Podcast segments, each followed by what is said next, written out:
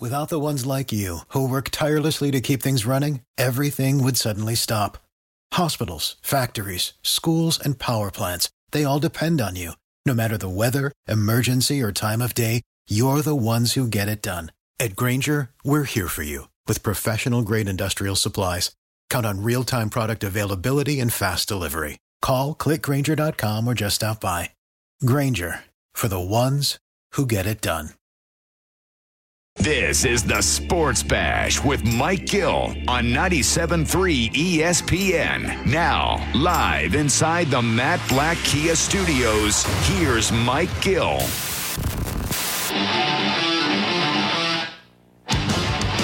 Two o'clock, here we go. Sports Bash, 97.3 ESPN, the 97.3 ESPN free mobile app. I'm your host, Mike Gill. Josh Henning is producing today's show. You out there? What's the word, my friends?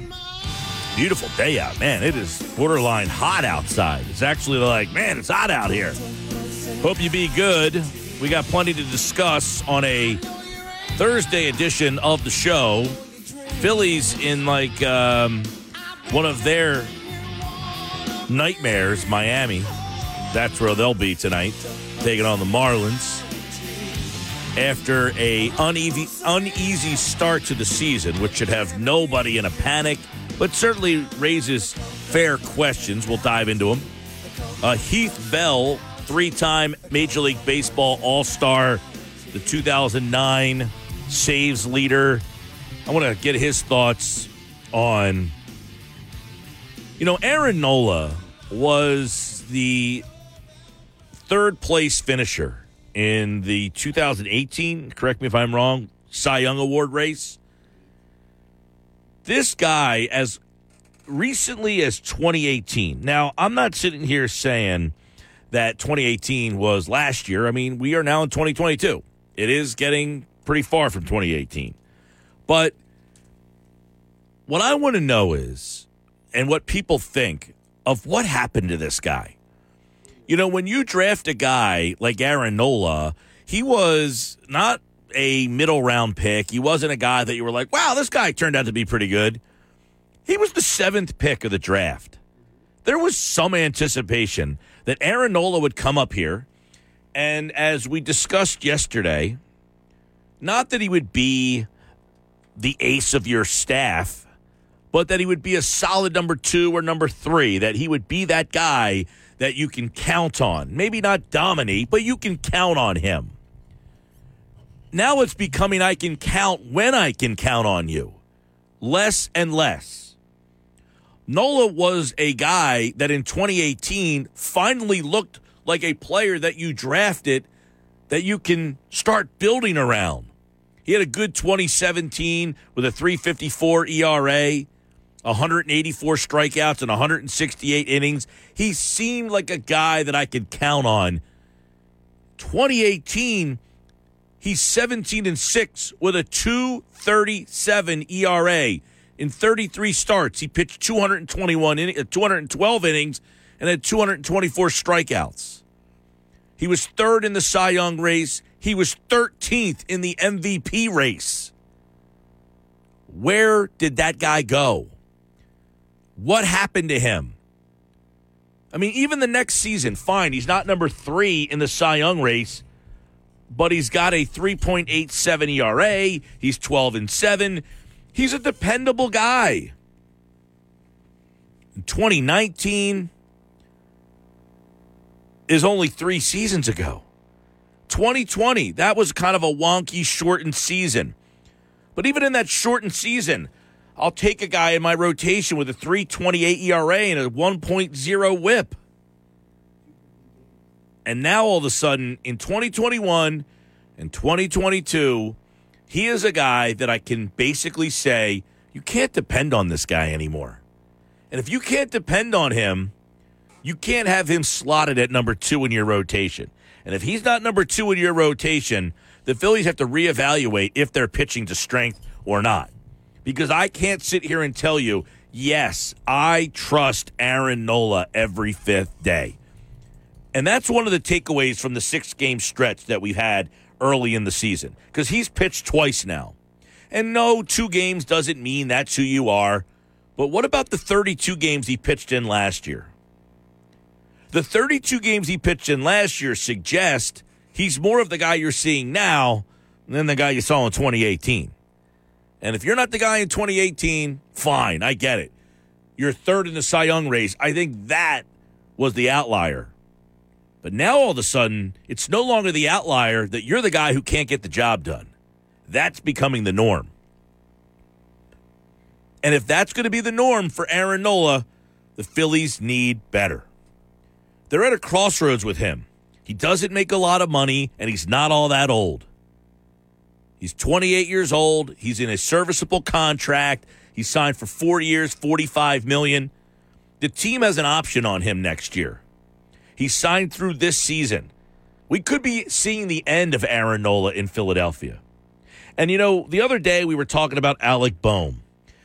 He was the third pick in the draft. Well, right now, the third pick in the draft is nondescript, and the guy who was the seventh pick in the draft is pretty nondescript. We already know Mickey Moniak, the first pick in the draft, hasn't worked out.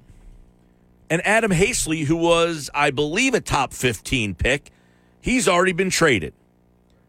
So you have four players drafted in the top 15, and two of them who are on your roster, most fans don't really know anything about. Nola is one of the more introverted, quiet guys you'll ever come across in Philadelphia. He was third in the Cy Young Award race, and no one's heard a peep from this guy.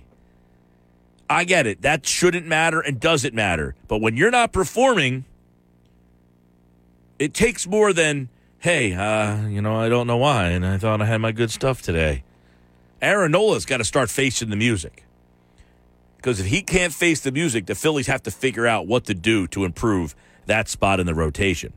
He won't pitch in this series. The next time we see him, you know, you take a look at the next time we actually see Aaron Nola pitch in Philadelphia, it will be against the Brewers on Sunday Night Baseball.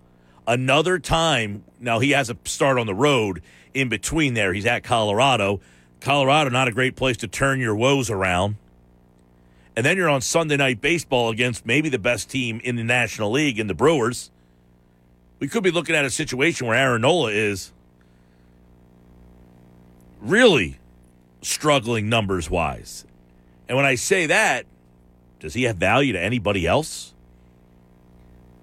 If the Phillies say, hey, maybe it's just one of those sometimes you get a trade where it's, hey, you take our disappointing high draft pick for your disappointing guy. And I don't know where that guy exists on another roster at this point. But does anybody else want the 28 year old who is now establishing himself to kind of be, eh, maybe not even mediocre? If we were to describe Aaron Nola right now, are we even calling him mediocre? Because so far he's been, well, bad. And he was bad yesterday. It was one of the worst Nola starts that we've seen in this string of mediocrity, where it tipped the scales from mediocrity to below average. That start yesterday was one of the more concerning ones because it was the first time you saw the guy who almost looked like, man, I can't even control my fastball. And it's not like this is a guy that is some overpowering fastball. He just couldn't spot it at all three walks, a hit batsman in three and a third. He gave his team no shot to win yesterday. And when your pitcher goes out there and gives you no shot to win as many times as Nola has recently, I think it's cause for concern. I don't know if he's hurt. I hope he's not. But they got to figure it out quickly with Aaron Nola, the Phillies do, because they have a decision to make. As far as Nola goes, the Phillies have to make this decision because they have the team option for next year. And it's one of those situations. Do you just let him walk? Do you just swallow it up and say, hey, we tried with this guy? Or do you just acknowledge that he's not the pitcher you hoped he would be and maybe slot him deeper in your rotation? Is he okay to be a number five starter? Does he think of himself as a number five starter? Like, where is this going? This kind of what I find to be interesting. Over the first six games, there's a couple little storylines I have in my head that I want to rattle off here. But I think the NOLA struggles in the first six game is at the top of my list. The Nola problem is now going beyond just, hey, he's inconsistent. He literally has been a key factor in costing you two games already early this season. You could argue that if Nola pitches better, they might have had a chance to win both those games. Well, if he pitched better yesterday, yeah. I mean, they came back in the game. Here's another problem: they're down eight to one in that game. Now, part of the reason they're down eight to one is because Nola really got behind early. I mean, he gives up the home run, then he loads the bases. Dominguez comes in. Uh, it's what four to one, I think, when he left the game yesterday. He gave up three runs yesterday, so they weren't like out of it. But you're constantly pitching from playing from behind. Uh, and look, that's number two on my list. The Nola thing's at the top of my list. He's had two starts now, and neither one of them has he looked. Look, he didn't look terrible in the first start. No, but it was obvious that he ran out of steam. They kept him in too long, and then in this game, he doesn't even get that deep. Yeah, I, I mean, the first game of the year on opening day, mind you, he, he he was the opening day starter for your fifth straight year. He did pitch six innings and had seven strikeouts. He didn't walk anybody. He gave up four runs. I mean, that's just an average day. His ERA is six. At the end of the day, if I say you have a six ERA, well, guess what? That's not too good. So even though he went six innings and had seven strikeouts, he gave up two homers and four earned runs. So that's not a good day. It's in like this wonky world that we live in today where baseball is allowed to just be, hey, give me six innings. Some people might say that's acceptable. That's not acceptable for a top of the rotation guy. And I'm not calling him an ace because he is certainly not the ace of this staff. We know that Zack Wheeler. He happened to pitch on opening day for the fifth straight year because Wheeler wasn't available. But Nola's not a two, and right now he's not a three. So you have to try to start to read. So that's at the top of my list. First six games of the season. It's really your first full week of games here. What are some of the things that are on my list of, of you know takeaways? Nola is at the top of my list because pitching matters the most, right? So that would be my number one. My number two, and I'm not saying that I think it's a problem, but this is a lineup that is going to be very streaky hot or very streaky cold, right? I think that's evident. And I say, well, that's evident through six games. No, I think history suggests that it's evident. Why? Well, you got a guy like Kyle Schwarber, who's not even really a leadoff guy, but he hit leadoff a lot. He's the only guy who's really hit leadoff in their careers on this roster, so they don't have another answer. But Schwarber, who is a notorious slow starter, right? This is a guy who has been a notorious slow starter. The question is, and I'm not sitting here saying, what a bust. Why'd they sign Schwarber? No, Schwarber will be fine. He's a guy that's going to deliver 25, 30 home runs. You know, he'll be on base a lot. His OBP uh, will probably be, you know, pretty good. But if I was, I was looking this up yesterday, last night, getting ready for the show today. If you look at his splits, because somebody was saying, well, who else? Somebody asked me, who, who else can lead off on this team? I said, I don't really have another guy. I think Segura has hit lead off a little bit in his career when he was in Seattle, but he's not ideal. Other than that, I don't really know that there's another standout option. But when you go back and look at Schwarber, in 100 games in the month of April, he's a 214 hitter. And in the month of May, he's a 200 hitter. This is who Kyle Schwarber is for the first two months of the season. He's a slow starter. So when you have a guy who is in a slump to start the season and it doesn't appear like it could end anytime soon, you're going to have an inconsistent lineup because you have a guy that you're counting on big time in Kyle Schwarber. So that's one. And I talk about this lineup being frustrating. I would say this. If you were in a six game skid in the middle of July, you're not no one's gonna be like, oh, this guy's really struggling. You're just in a six game, like it's the ebbs and flow of a season. It's just that it's the first six games out of the gate that really stand out about this whole situation. Now, uh, Harper hit the opposite field home run. Maybe that kind of gets him going. Castellanos has been solid. He's hitting 333. He's got a homer, but he does strike out a lot. He's got seven strikeouts in eight games. He's striking out almost once every game so far. I think the Phillies lineup is going to be fun but frustrating. That is what I take from the first six games. I think you're seeing that it's a lineup that is very, very streaky. It is going to strike out a lot. It's going to have days where it bops a bunch of homers. It's going to have days where you're going to score a lot of runs. It's going to have, you know, a week or two at a time where you're just, they can't get out. It's going to be a fun lineup. But there are going to be those days where you're like, man, this is tough to watch. Like Castellanos, by the way. He's on. He's been the, one of the, the the hot guys right now. There's going to be a time when he gets cold, and you got to deal with that. But the big thing, you know, you look at the depth of this lineup. That should that should prevent them from being, you know, you're seeing the team get shut out in certain games. You know, they got shut out in the game the other day. They didn't score for the first what four or five innings yesterday. I don't think you're going to see that happen over a prolonged period. Sure, you get shut out. That happens. Teams just don't score to have a day. There. But I don't think you're going to see prolonged times like that. This lineup is deep. But I think you will see prolonged, you know, slumps. You're in a six game slump. That happens over 162. So I wouldn't worry about what you're seeing from Schwarber. I wouldn't worry what you're seeing from Harper. I wouldn't worry what you're seeing from Realmuto. Now, can you ask the question is it time to worry about Didi? He's hitting 158. How long do you give Didi? He's not a great defensive player. He's okay. He's really struggling at the plate.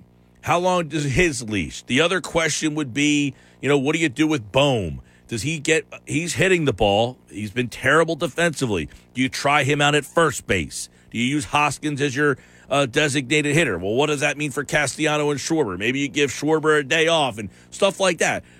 It's it's good that they have options and questions that can be asked and answers for those questions. One area though, where I think through the first six games that we have to take a little microscope. Unless you have a question, uh, do you have any question to add on the hitting? Well, I wanted to ask because you mentioned about the situation with the leadoff hitter is there a scenario where just to use it as an example because you mentioned earlier about you know what is going on in center field. Obviously Vierling is the main guy right now with Muzziotti as the backup. If Moniak was healthy how would he you think factor into some of this? You know is he a guy that you can put at maybe the 8 or 9 slot? Is he a 2 slot guy? You know would that change some of what could or couldn't be done with this lineup?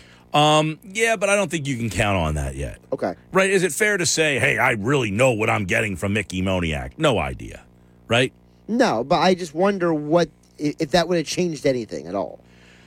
I think he would play a little bit. I mean, how many times did they face a right-handed pitcher? I think in those games you would have seen Moniak in there. Now, would he come up there blistering hot like he was in spring training? I don't know, but I think he certainly would be given some more opportunities um, I can't sit here and say this team is three and three because the nine hole hitter hasn't got a hit yet. Mm-hmm. Right? I mean, did Vierling get a hit yesterday? I don't remember. But that's whatever it was, he hasn't hit much. He had no hits entering well, the game. That's part yesterday. of the problem with Vierling in general, and that is we we were told we were sold this story of the combination of um, Herrera and Veerling was comparable to a starting center fielder on another team. Well, right now you're leaning just on Vierling, and he's just been nondescript. Yeah, but again, I go back to: Are you looking at it and say this offense? You know, they're three and three, and the offense has kind of been eh so far because Vierling isn't holding his weight. I don't know about that. Maybe not, but I just I would like to know if if if some of these questions that we have about the lineup would be different if some of these guys were healthy, how that would change things. I think the bigger thing is because you are getting some production from the bottom guys. You're getting stuff from Stott. In fact, he had a couple of ribbies yesterday. Um, he seems like the bottom of the order guy that has given you a little something. Mm-hmm. You've gotten something when Camargo's been in the game. He's hitting 500. When Bohm has played, he's hitting 600. So those lower up, bottom half of the order guys, they have been getting on base driving runs home. In fact, if you look at the bottom of the order, Stott has three RBI. Vierling actually has two, even though he doesn't have a hit yet. Uh, Carmo- uh, Carmo- Camargo has been on base uh, 500 clip.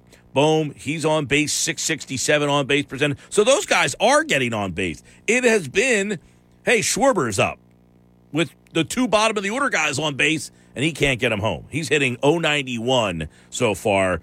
Um, and he has the home run on opening day and really hasn't done much else other than that. He has one other hit other than the opening day home run. Can't happen. Bryce Harper, 143, two RBI. The bottom of the order guys are on base for those guys. They're not driving them in. So I get your question with um, Vierling, who has reached base. What? He's walked once, and he has no hits. So he is on base zero sixty seven is on his OBP. So not getting any production out of the nine hole spot. He's been invisible. Yes, he has been. Um, but I think it's more the, the the you are getting guys at the bottom of the order on Stott, uh, Camargo, Bohm, even like I guess Segura's been hitting six. Now Didi has struggled a little bit, so uh, I'm interested to see. Hey, do they move Stott to short and give?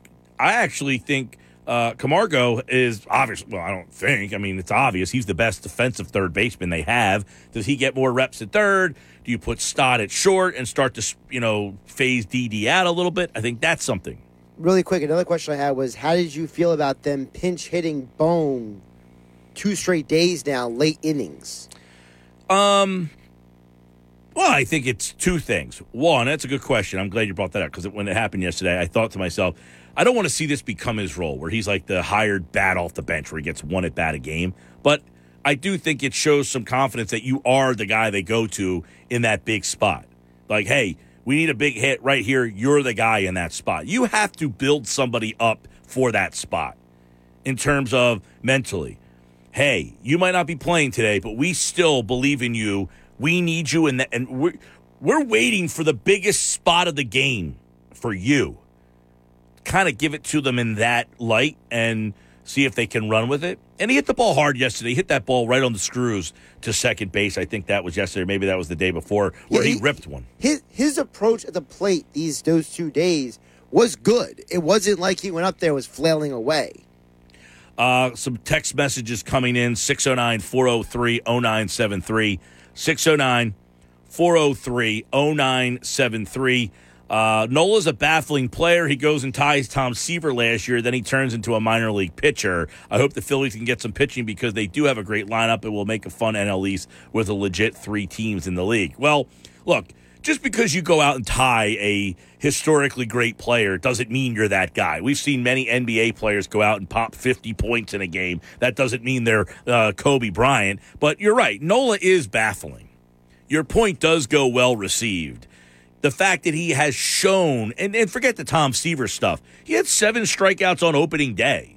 You know, there's times where he, he'll have 10 strikeouts, and you're like, man, th- th- there he is. Is he back? And then his next start, he just seems like, and this text message says, Mike, I'm not a Phillies fan, but it sounds like Nola might have psychological issues. Pitchers at any level sometimes go through those kind of issues. It's such a mental position. I don't know. Do you look at Nola and say that he, he's mentally not there? No, I, I look at Nola and I see a guy that, you know, just I don't know that maybe it is mental, like not mental issues, but maybe mental fatigue. It just looks like when when things start go, they they start um, avalanching. You know, the the ball rolling down the hill.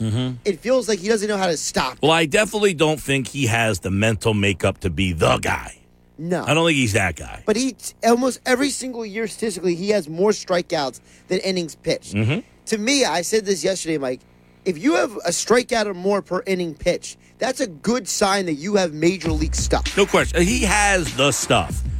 Yesterday, he could not command that stuff. And that's really to me what the problem is. But it's and it's been more than just control it. yesterday. It's been more than just yesterday that he can't control the stuff. That's part of the problem. Sports Bash is brought to you by the AC Airport. Plan your spring break getaway now. Create memories to last a lifetime. Start with nonstop flights. ACY goes to Boston, San Juan, and Miami. Book your low cost flight at spirit.com. We're just rocking and rolling, getting started. We'll talk a little pitching with former three time Major League Baseball All Star pitcher Heath Bell in the three o'clock hour. Andrew DeCecco is football at four. Keith Smith on the play-in games and the NBA. We've got uh, all that and more tonight on the Sports Bash. Plus, three more chances for you to qualify in 30 minutes. You'll hear the pick your trip sounder. Be caller number seven. Tell your friends. Get them all locked in. Tell them, hey, you want to listen at 355, 255, 355, 455, 555. Get as many people as you can to call, and maybe somebody can win that trip that you know, and they'll take you for recommending them. How about that? I'm Mike Gill. This is the Sports Bash on 97.3 ESPN and the 97.3 ESPN free mobile app. Now, back to the Sports Bash on 97.3 ESPN. 2.30 Sports Bash, 97.3 ESPN. The 97.3 ESPN free mobile app. I'm Mike Gill at Mike Gill Show on Twitter. Uh, Chris Olave meeting with the Eagles today. That's according to Adam Schefter. That doesn't excite you? No, because I feel like he's just a better version of Quez Watkins. He's duplicitous with Devonta Smith. The, the only reason I'm okay with the idea of Treylon Burks is because he is obviously a player that they don't have in need, physically, talent wise. I don't need a roster full of dudes who all do the same thing. Yeah, I mean, I said yesterday I wouldn't be all that uh, pumped up for Olave. Not He might be good someplace else, but I don't know that he's the right fit here. Correct. It's it's not that I dislike him in general. I just don't like him in Philadelphia. We have Yeah. enough 5'11", 6 foot guys who all can run. Yeah, Olave uh, visiting the, the Eagles today. Um, the Packers, I was trying to remember which team. The Packers, it looks like, signed Sammy Watkins. Yes, Sammy. Now, would you have interest in Watkins if the Eagles signed him? He's one of those guys, like, he was a super stud in college. He was an amazing talent in college. He was a first high. Was he like the seventh or fifth overall pick or whatever? Pretty high, yeah. Clemson, And- right? But then he just kept getting injured. Like Yeah. he just never. He had those two years where he was actually healthy, and you were like, okay, all right. But aside from those two years, he's just kind of been bouncing around. This is what his 15 now, I think. Yeah, he seems like, and like, he, has he really ever had that one year where you were like, well, in 20, you know, he, it just seems that he has not really ever had that breakout season. And now he just be kind of become that veteran guy. He must be a really good guy. He's turning into a hired gun. Let's see here. Yeah, but the hired gun that's not doing anything. I He mean- has six years in a row with less than 60 catches. But he had the second year in Buffalo where he finally hit the board. He had nine receiving touchdowns that year. Then two years later in Los Angeles, he had eight receiving touchdowns. So he had two years where he was a guy that got you, you know, some scores. The problem is his numbers outside of those two years are just, eh, they're lukewarm. All right. Uh, yesterday we did mock draft stuff. Um, there's a seven round mock draft up on our website right now, 973ESPN.com. This is Jordan Reed over at ESPN. I actually like his seven round mock for the Eagles. Like, if we walked away Sunday evening and that was the Eagles draft class, I'd be like, you know what? I think they did seven picks on defense. That's a lot. Seven of the 10. He went defense. But you know, it's not that unbelievable because we know of all the holes they have on that side. No doubt. And the one thing that's interesting is they go defensive heavy in the mock draft, and they went Trent McDuffie, 15. Not your favorite, right? Yeah, well, I think Sal Pal hates him more than I do. Well, Sal Pal don't like um, Sal don't like any Pac-12, Pac 12 players. guys. Sal Pal is the most anti-Pac-12 guy. My my beef with McDuffie is I, I'm not a fan of the fact that he doesn't really play bigger than his size. If you're going to be that height and that body type, you got to play big. You know I mean? Karlaftis, 18. It's all right. Just okay with that? I think Karlaftis has limitations. Well, I, it says that he doesn't fit into every defense, but feels that he's a good fit for John Gannon's defense. I like Karlaftis if you're not depending on him down in and down out. You know what I mean? Like you're not you're not looking into him to like you know Yeah. be a three down, you know, game changer. All right. Well, uh, that's 18. Second round, Christian Harris, 51. That's a linebacker that um, I wouldn't have a huge problem with. I think Christian Harris makes sense because he's an all around linebacker. He's a guy who can theoretically be a three down guy, and we know that they want to go that go with that two linebacker package. All right. Third round, they have two picks. He went Wan'Dale Robinson from Kentucky. Now, I remember him more doing nothing at Nebraska as opposed to the 1,300 yards. He's small, though. I mean, he's Very like small. five seven. Yeah, he he would uh, he would make Greg Ward look very big. Yeah, so I don't know. I mean, he would be total slot guy. You know, there's a lot of draft people out there, uh, people that are like, you know, that that are looking at the Eagles' needs. There's a lot of people that think they need a defined slot guy. In other words, I guess they like Watkins as the role that he was in last year as the kind of the take off down the field, but you need a slot guy to kind of work the hashes. I guess I I'm just wondering. I don't think they're wrong. I don't know if they're wrong, but I think that they, to me, this is my opinion. I think that what they need more is a guy who's a defined outside guy because I think that Devonta Smith could be in the Eagles' offense what Cooper Kupp was. A guy who just line him in the slot, line him in the outside, line him here, line him. I think Smith would be better utilized if you have a defined what Adam Jeff, uh, sorry, Adam Caplan and Jeff Mosher called the X receiver on the inside of the Birds pod. All right, then he went back to defense with pick 101. This is the pick they got, the extra one from New Orleans in the trade. Cincinnati safety Bryan Cook, who he is kind of your physical um, in the box safety. Yeah, Cook is, is Cook is like a younger version of Rodney McLeod, basically. So that would give the Eagles a corner in round one and a safety in round three, plus a defensive edge rusher uh, with Karlaftis and a linebacker. So you're going to all three levels of the defense with this particular mock draft. I like that. Third day of the draft goes in round four. Now, of course, you're starting to really start to shoot darts here, but uh, Zyon McCollum from Sam Houston State, long guy, 6'2, 200 pounds, runs a 4'3, 40 time, 13 interceptions. Small college guy. He's going to put up big numbers. And but a corner nonetheless. So that would be two years in a row they go corner in round four. Yeah, and he's one of those guys that, you know, between, you know, those, you know, the, the Shrine game and the combine, he's kind of started to pop it on people's radar. Then they have three picks in round five. They go back to defense.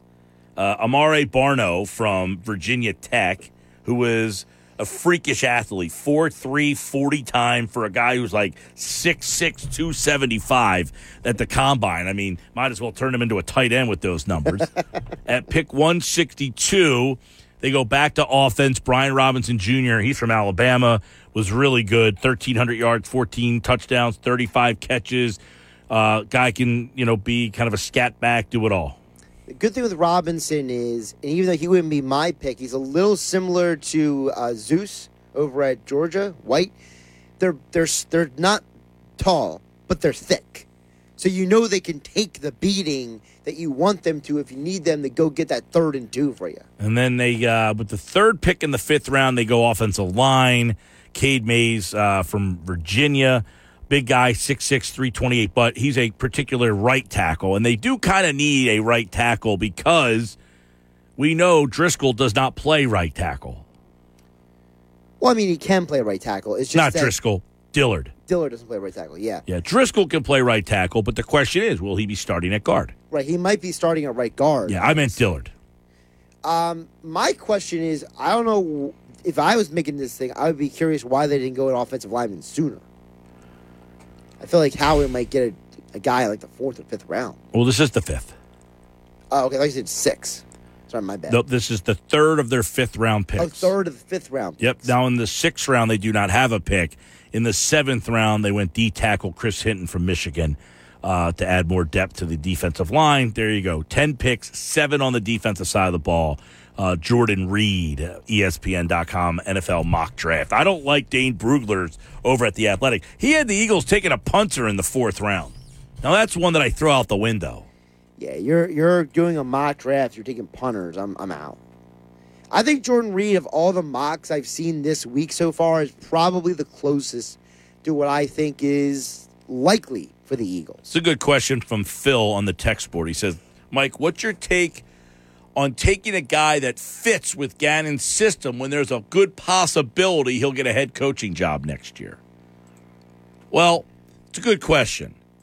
You got to take what you have in front of you right now. You can't, you know, this is like it's funny that um, I'm having this conversation. I just switched to tile, and Zyon McCollum is somebody is tweeting about him being a prospect, and he was in the mock draft. And I, you know, he's Sam Houston State, and now he's all over my page for some reason. Is somebody listening? Like, is a big brother watching me? But to go back to the the thing, you can't draft thinking we might lose our coordinator, so I'm not going to take the guy that fits his system. I would also throw in there that it's not like Gannon's defense is is like the most unique defense in the world. We don't know though. Like Jim Schwartz's you know wide nine is not commonly used in the league as much as the system that Gannon uses. The, the system that Gannon uses, it's similar to Zimmer, it's similar to Eberflus. It's got a little Belichick flavor in there. So it's not like his system. You can't find another guy who might be a similar run. Yeah, I mean, I, I feel like we don't know what Gannon wants to do. I don't think we see Gannon's full defense yet because I don't think he's had the right personnel. He's trying to get his personnel, and the question was, well, what if you get his personnel and then he takes off? There's two answers to that question. One, you try to find a guy who brings a defense to the table that would utilize the personnel that Gannon has. Right? You would say, all right, is there a guy on our staff that could be elevated to, to defensive coordinator? Either that, or you, if you're going to find a guy outside the organization, you find a guy that maybe Sirianni says, "Hey, this guy I know is going to do something similar." Right. I mean, you find somebody that, hey, these are our safeties. They work for you. Like for, I know it's not an apples to apples comparison, but Nick Saban feels like he's had 200 offense coordinators at mm-hmm. Alabama because every time he gets OC, the guy gets a head coaching job. He's a coaching factory down there. But what does he do? He's bringing in guys with similar systems. He's not bringing in, you know, one guy's running the air raid and the next guy is running, you know, ground and pound. You know, he's running. The guys are running similar systems. They went from at one point Lane Kiffin to Steve Sarkisian. Well, they come from the same concepts. Sports Bash Live, 97.3 ESPN, the 97.3 ESPN free mobile app. What's going on, everybody? Uh, Mike and Josh Nola, he's not catfish, he's fishy cat. Unlike Max Scherzer, he won't challenge hitters when he gets into a jam over all the Phillies have good starters and better bullpen this year. They do. But where does Nola fit into that? I think they have better starters, but like Gibson's a middle to back end of the starting rotation. Eflin's a middle to the back end of the starting rotation. We're not sure what Ranger Suarez is. So you need that guy after Wheeler who it's like in a playoff series, if you make the playoffs, that you got a duo. Right? You can't just have one guy and think you're going to be a team that can make a deep run the World Series. Now, you can say, well, the Phillies won the World Series in 2008 where they didn't really have an ace. Hamels pitched like an ace. He pitched like an ace, and also people forget how well Jamie Moyer did pitch that year. It's not like Moyer went out there with some, some stiff with a 12 and 12 record. That's right. So Nola's not you been need, as good as Moyer. You need Nola to go out there and give you 14, 15 wins in like a, a 3 5 ERA. Not a 6. Nope. 6 no good. Sports Bash Live, 97.3 ESPN, the 97.3 ESPN free mobile app. Download the app in the Apple Store, Google Play. And coming up in 12 minutes from now, another chance to pick your trip. We'll do a qualifier this hour. You can win a road trip to an Eagles 2022 road game this season. Coming up in 12 minutes. Now, back to more Sports Bash with Mike Gill on 97.3 ESPN, South Jersey's sports leader. Phillies lineup is out, a freshie for today. And not a lot of changes fact, I think this might be the same lineup they used yesterday. Maybe I'm wrong. Schwarber in left, Realmuto catching, Harper in right, Castellanos the DH, Hoskins at first, DD at short, Camargo at third, Stott at second, Vierling in center field, Kyle Gibson on the mound for the Phillies. That is your Phillies lineup. 645 versus the Marlins in Miami tonight.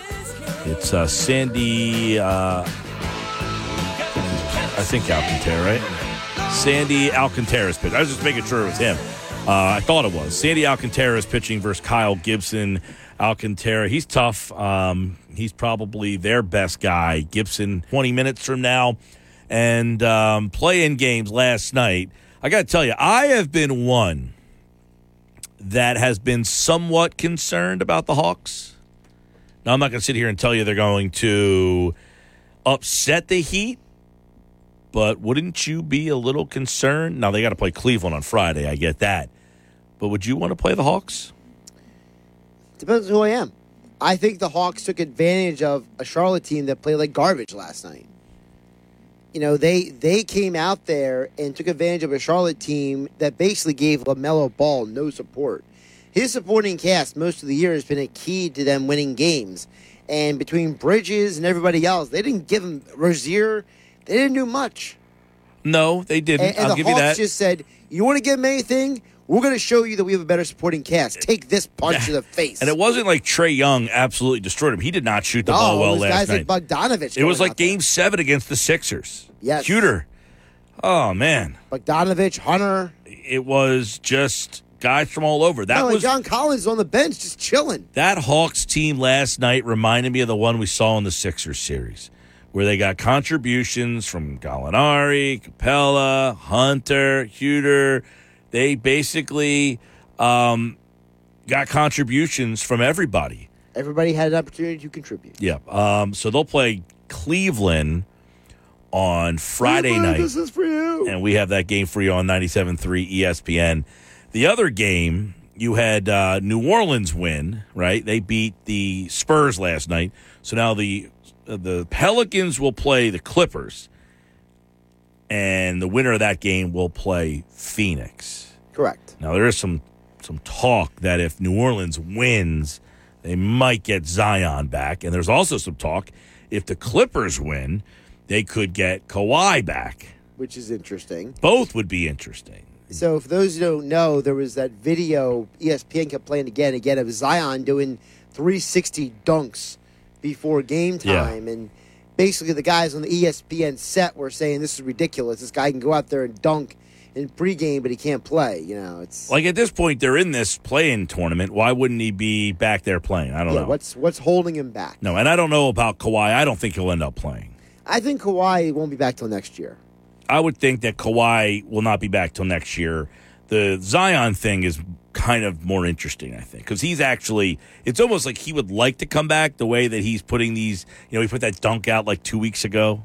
Well, yeah, he, he did that 360 dunk. Like you knew when he did that dunk, he looked around like, did the cameras see that? Did the Mm-hmm. cameras see that? Like it's almost like he's trying to do stuff That so Brandon- people see him. That Brandon Ingram dunk last night was unbelievable. What was more unbelievable is remember he missed a bunch of games with a hamstring issue. Well, he was awesome last and night. And he went out there and was like, "I'm dunking this ball. I am 100 percent healthy. Get out of the way." Well, I thought what was most impressive about Ingram last night, he scored 27. I don't think he hit a three. I mean, you think of Ingram, you're you right, typically think of a guy who is pretty much a one dimensional guy, like a three point shooter. he found multiple ways to score last He, night. he scored from all levels last night. Didn't get to the line all that much. I mean, he just had a good night. And then CJ McCollum, man, he has really resurrected this New Orleans team. Uh, he had 32 in the game last night. He had three threes. He had seven assists. And The assists were the big thing to me. The I- fact that he was just like finding guys. Like he's not even a point guard. He was out there distributing. well, my buddy had said to me, McCollum's the guy I want it." you know? He's one of those. Well, I mean, and then you saw him play last night. I mean, you're like, oh, you know, this guy wasn't bad. Now, McCollum's a disaster defensively, but that isn't to say that James Harden's a good defensive player. So, no, No. McCollum had a great game. Ingram had a good game. Uh, but I, now the question is you got Clippers, Pelicans. That game's in L.A. I'm leaning Pelicans, honestly. The way that, the way New Orleans crowd was rocking last night. They were wild last. They were into that game last I night. think if I think the Pelicans, if they can shoot anywhere close to what they did last night on Friday, I think they beat the Clippers. I think the Clippers with just Paul George and company or just I don't know if they have enough offensive firepower. Okay, then you have the other storyline of the day, which has been this Ben Simmons. I know we were all tired of hearing about Ben Simmons all season long, and he hasn't played yet, but got more You know- social media posts about him practicing. there was, uh, remember, I had mentioned that maybe he could be a guy that plays like 15 to 25 minutes and just plays defense. You don't have to ask him to shoot or do anything. And that that's like what his role could be this particular season. You don't have to really infiltrate him into your offense or anything. You just kind of have him come in. That team needs defensive help in the worst way.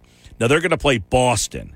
Having Ben Simmons possibly, they're saying what around game four that he four might be ready. Six Yeah. is what they were saying. Now, number one, do you think that Simmons will actually be ready to play? Here's my question.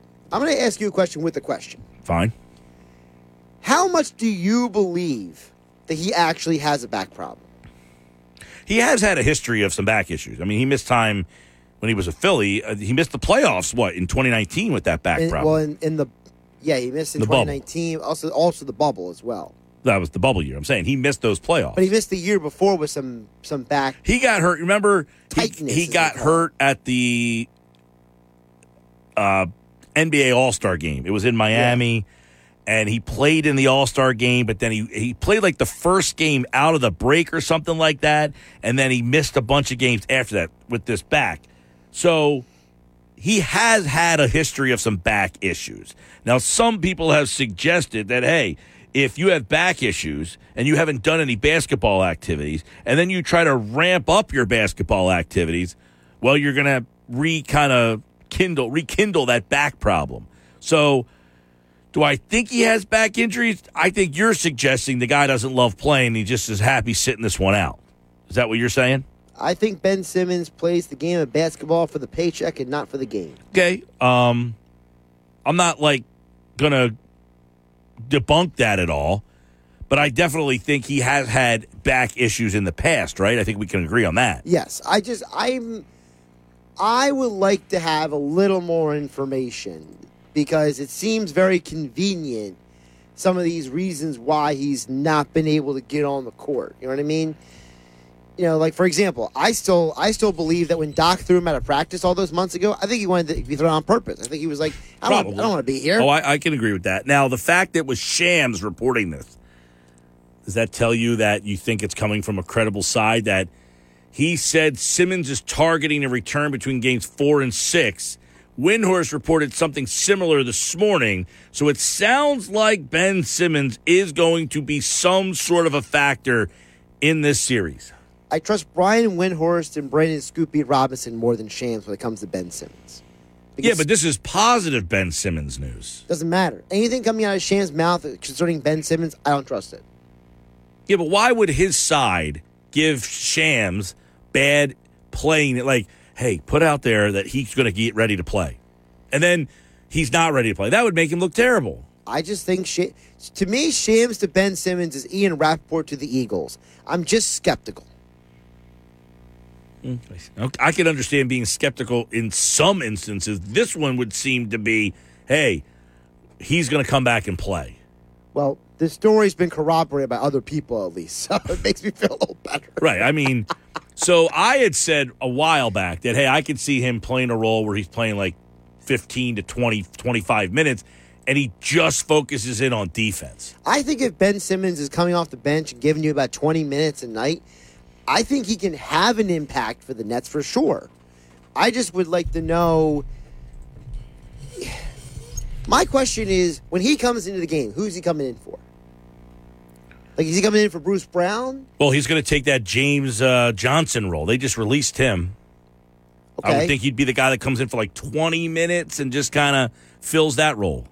Because typically the lineup lately has been what? Kyrie, Bruce Brown, Durant, Drummond, and then pick your choice of the other guy kind of thing in the, the Nets lineup. Mm-hmm. So does, you know, when Bruce Brown, because Brown's in there mostly for defense. Yeah. Yeah, Brown Brown But in a, plays in a role. series against the Celtics, now you could say to Ben Simmons, hey, give me your best 20 minutes against Jayson Tatum. right or whoever's on the floor at that mo- point in time. I would think they would be like hockey. They would put him out there, like they would try to match him up. Well, if that's the case, do you maybe start him? Well, it doesn't matter. Tatum's going to be out there 38 minutes a game. So you pick out the 38 minutes, you pick out the 20 minutes that you want Simmons to match up with him. The other question is, do you leave do you leave Simmons on the floor when Kyrie's on the floor, or do you give Kyrie a break and let Ben become the ball handler on offense? Um, if you're playing Ben for 15 minutes, I mean that means Kyrie. You know, that's about about, about 15 to 12 minute break. Because we know that Patty Mills and Ben Simmons have played on the national team together, so they have a, a familiarity already together. Yeah. And Durant, Durant's just such a great player. He can play with anybody. Doesn't matter. Uh, this is what Brian Windhorst said this morning regarding Ben Simmons' role and if he can make a difference in the series. if you tell me that, that Ben Simmons can give them 10 minutes and build in a buffer of maybe a few dozen possessions of improved defense, that could turn things for them. Whether he can do that, whether or not they wouldn't just hack a Ben and put him on the line, because that's something that I think would prevent him from playing late in games right now until he proved he could do it. And that would be a tough position to put him in. I mean, that's the first thing I think the Celtics would do, you know, as soon as they saw Ben Simmons active, is to get their hack of Ben strategy ready. But I mean, I can't deny that that difference, that injection of defensive playmaking could be a difference maker. See, uh, that's a lot of good stuff right there because, hey, if he can give you 15 to 20, he's a difference maker in that series because you're not. Notice, he didn't say anything about helping them score. Brooklyn doesn't need Ben Simmons to score. The Sixers did. Brooklyn needs Ben Simmons to be Ben Simmons. That wasn't good enough for the Sixers. First of all, I think it needs to be more than 10 minutes. I think Wendy's Well, he little. said 15 to 20. Well, he said that uh, the early part of the audio was he said 10 minutes. Get the 10 minutes. If you get 20 minutes out of Ben Simmons a night and he's out there playing defense, getting rebounds, leading a couple fast breaks, dishing some assists, I think he's more than worth it to have on the floor for this Nets team. Especially in, as you mentioned, a Celtics team with Tatum and Brown and Smart. Those three guys, when they're firing on all cylinders, Celtics are borderline unbeatable. So if you get one of those guys to have it off night, and Ben Simmons can be a part of that with Bruce Brown, maybe they're a tandem. It allows Durant to have to play less defense Yep. to wear himself out. That's the big thing. And then his other point was all right, if you're Boston and Simmons comes out there for those 15 to 20 minutes, do you take the liberty of playing hack a Ben? He hasn't towed the line in an NBA game since what? The last time he played a game in Philly. The only problem with the hack of Ben is you're you're completely bringing to a halt the the flow of the game. So is Boston willing to sacrifice what might be offensive rhythm to just keep sticking Ben on the line? Well, does it preclude them from playing him at certain points of the game if Boston's going to say, "Hey, we're just going to we're just going to send Ben to the line"? I mean, at least you know. Typically in the past, when has the hack of Ben been? It's been in the fourth quarter, right? You know, you're not typically doing it in the first quarter. Right, exactly. But if he's only getting 15 minutes, are you going to say, hey, if you're going to put him out there, we're going to make him shoot free throws, I mean, no they- matter when it is? I mean, if that's the case, then that's you can't play him at all. Then Right. Well, that's what I'm saying. Like, and keep in mind, who's the coach of the Celtics?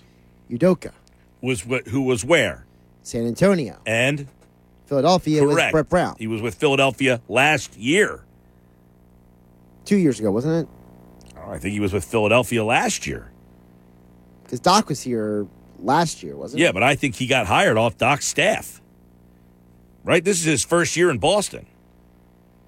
He wasn't out of the league. I think he was with Doc last year. Doc replaced him with Dan Burke this year, if, if I'm remembering this.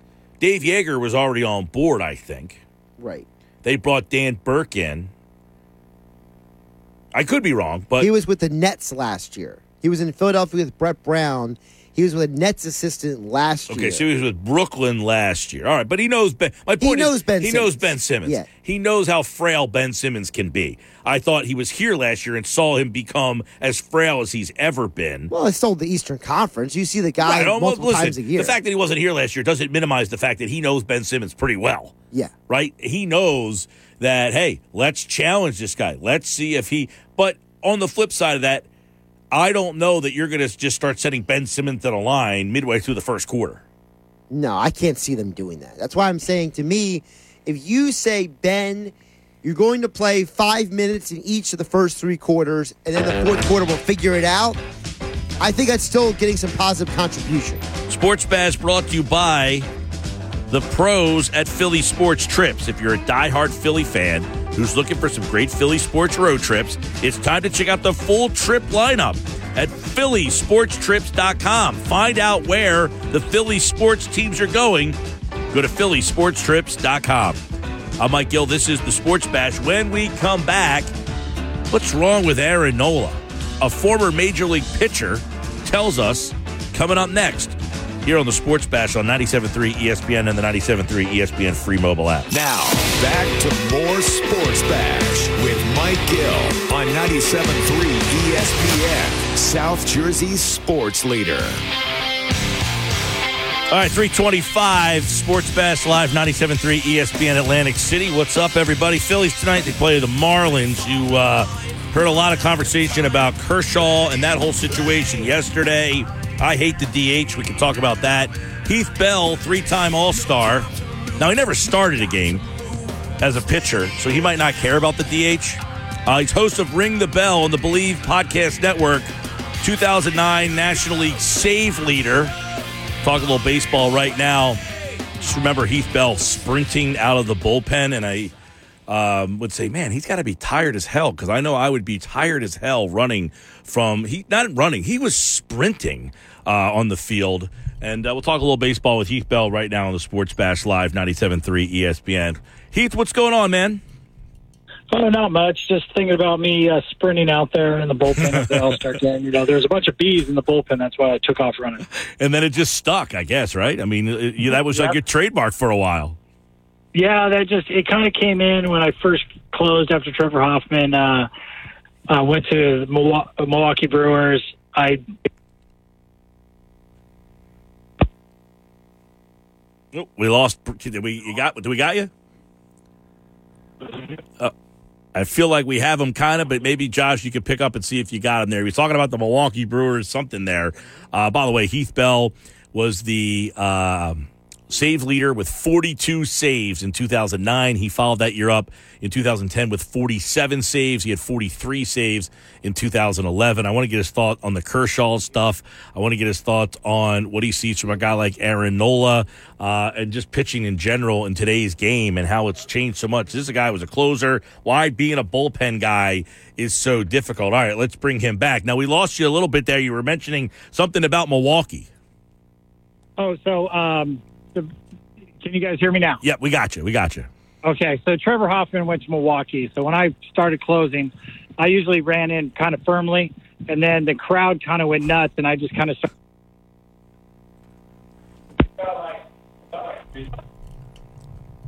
No, I think we lost you again. I, it's like we can kind of hear him somewhere back there. There you Um, go. Can you hear me now? I got you. We got you. I have no idea. My phone is. I'm kind of. I'm at my mom's house in Texas. Hey, mom. She kind of. she kind of lives in the middle of nowhere.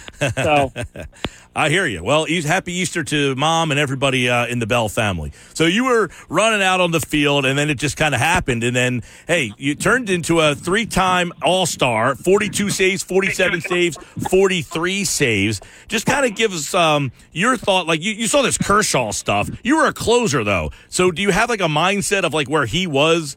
Um, you heard what he said. He said, ah, I kind of get it. But could you imagine yourself coming out of that game yesterday?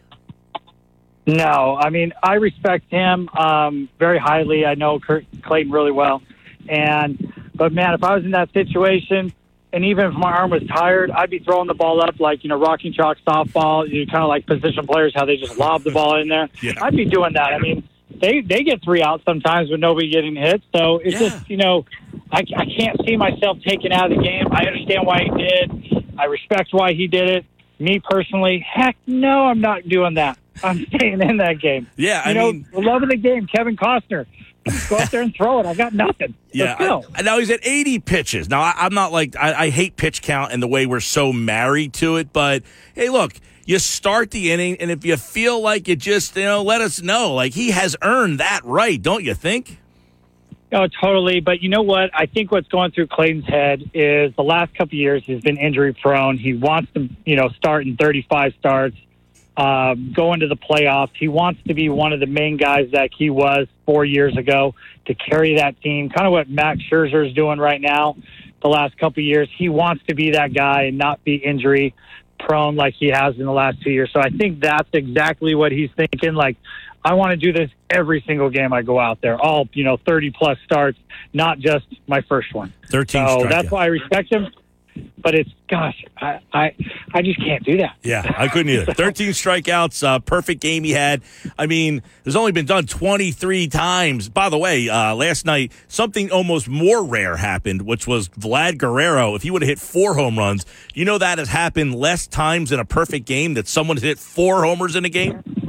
No, but I can imagine. I'm I'm just happy that Junior did, you know, hit three home runs, and Dad never hit three home runs. So I, I think Junior can always go, "What's up, Dad? I know everybody loves you, but he had a chance too. He came up in the ninth with a chance to win the game for his fourth home run. All right, Heath Bell, I want to ask you.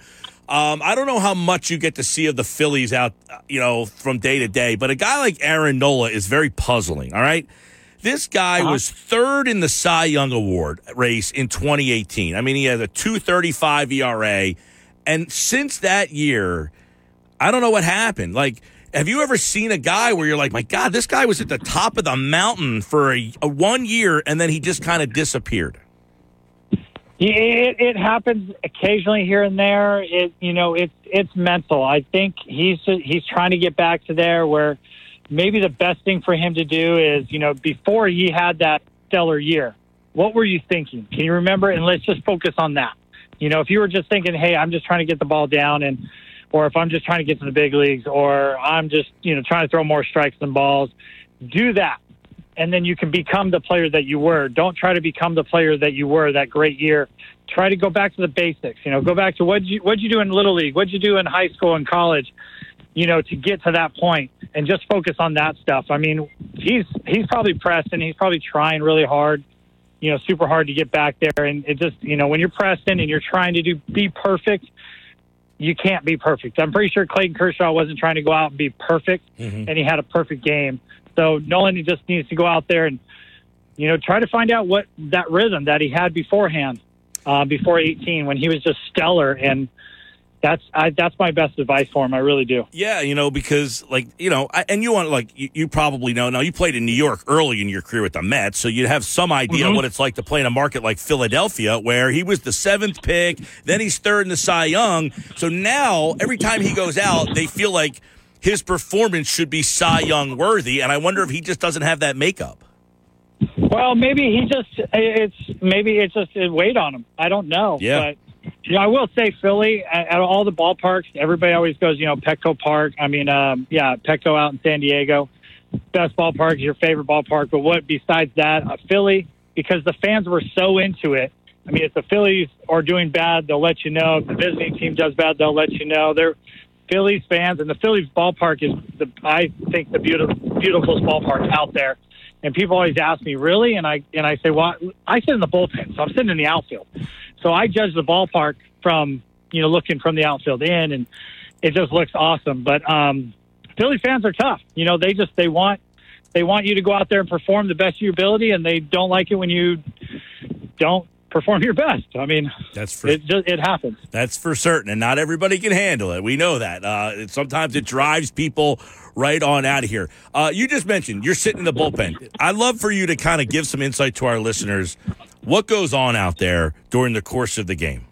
Uh, well, the, the motto is let's have some fun and don't get caught. But I mean, if you're talking about uh, what, what we're doing at what we're doing in Philly, um, you know, you're talking to the fans, you're jarring back with them. They're yelling at you, saying, you know, not so nice things. I don't want to say on air, but then you kind of say it right back to them. And what I can say, they'll be like, you know, Bell, like me, I was always a bigger guy, and they're like, Bell, how many cheesesteaks you had?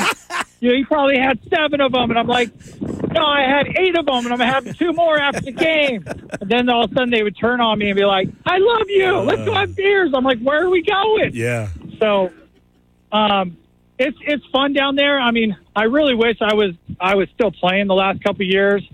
If I was younger, I probably still would be. But the thing is, because like the last couple of years, you know, they have the fun, the the videos in the bullpen, and guys are doing stuff back and forth.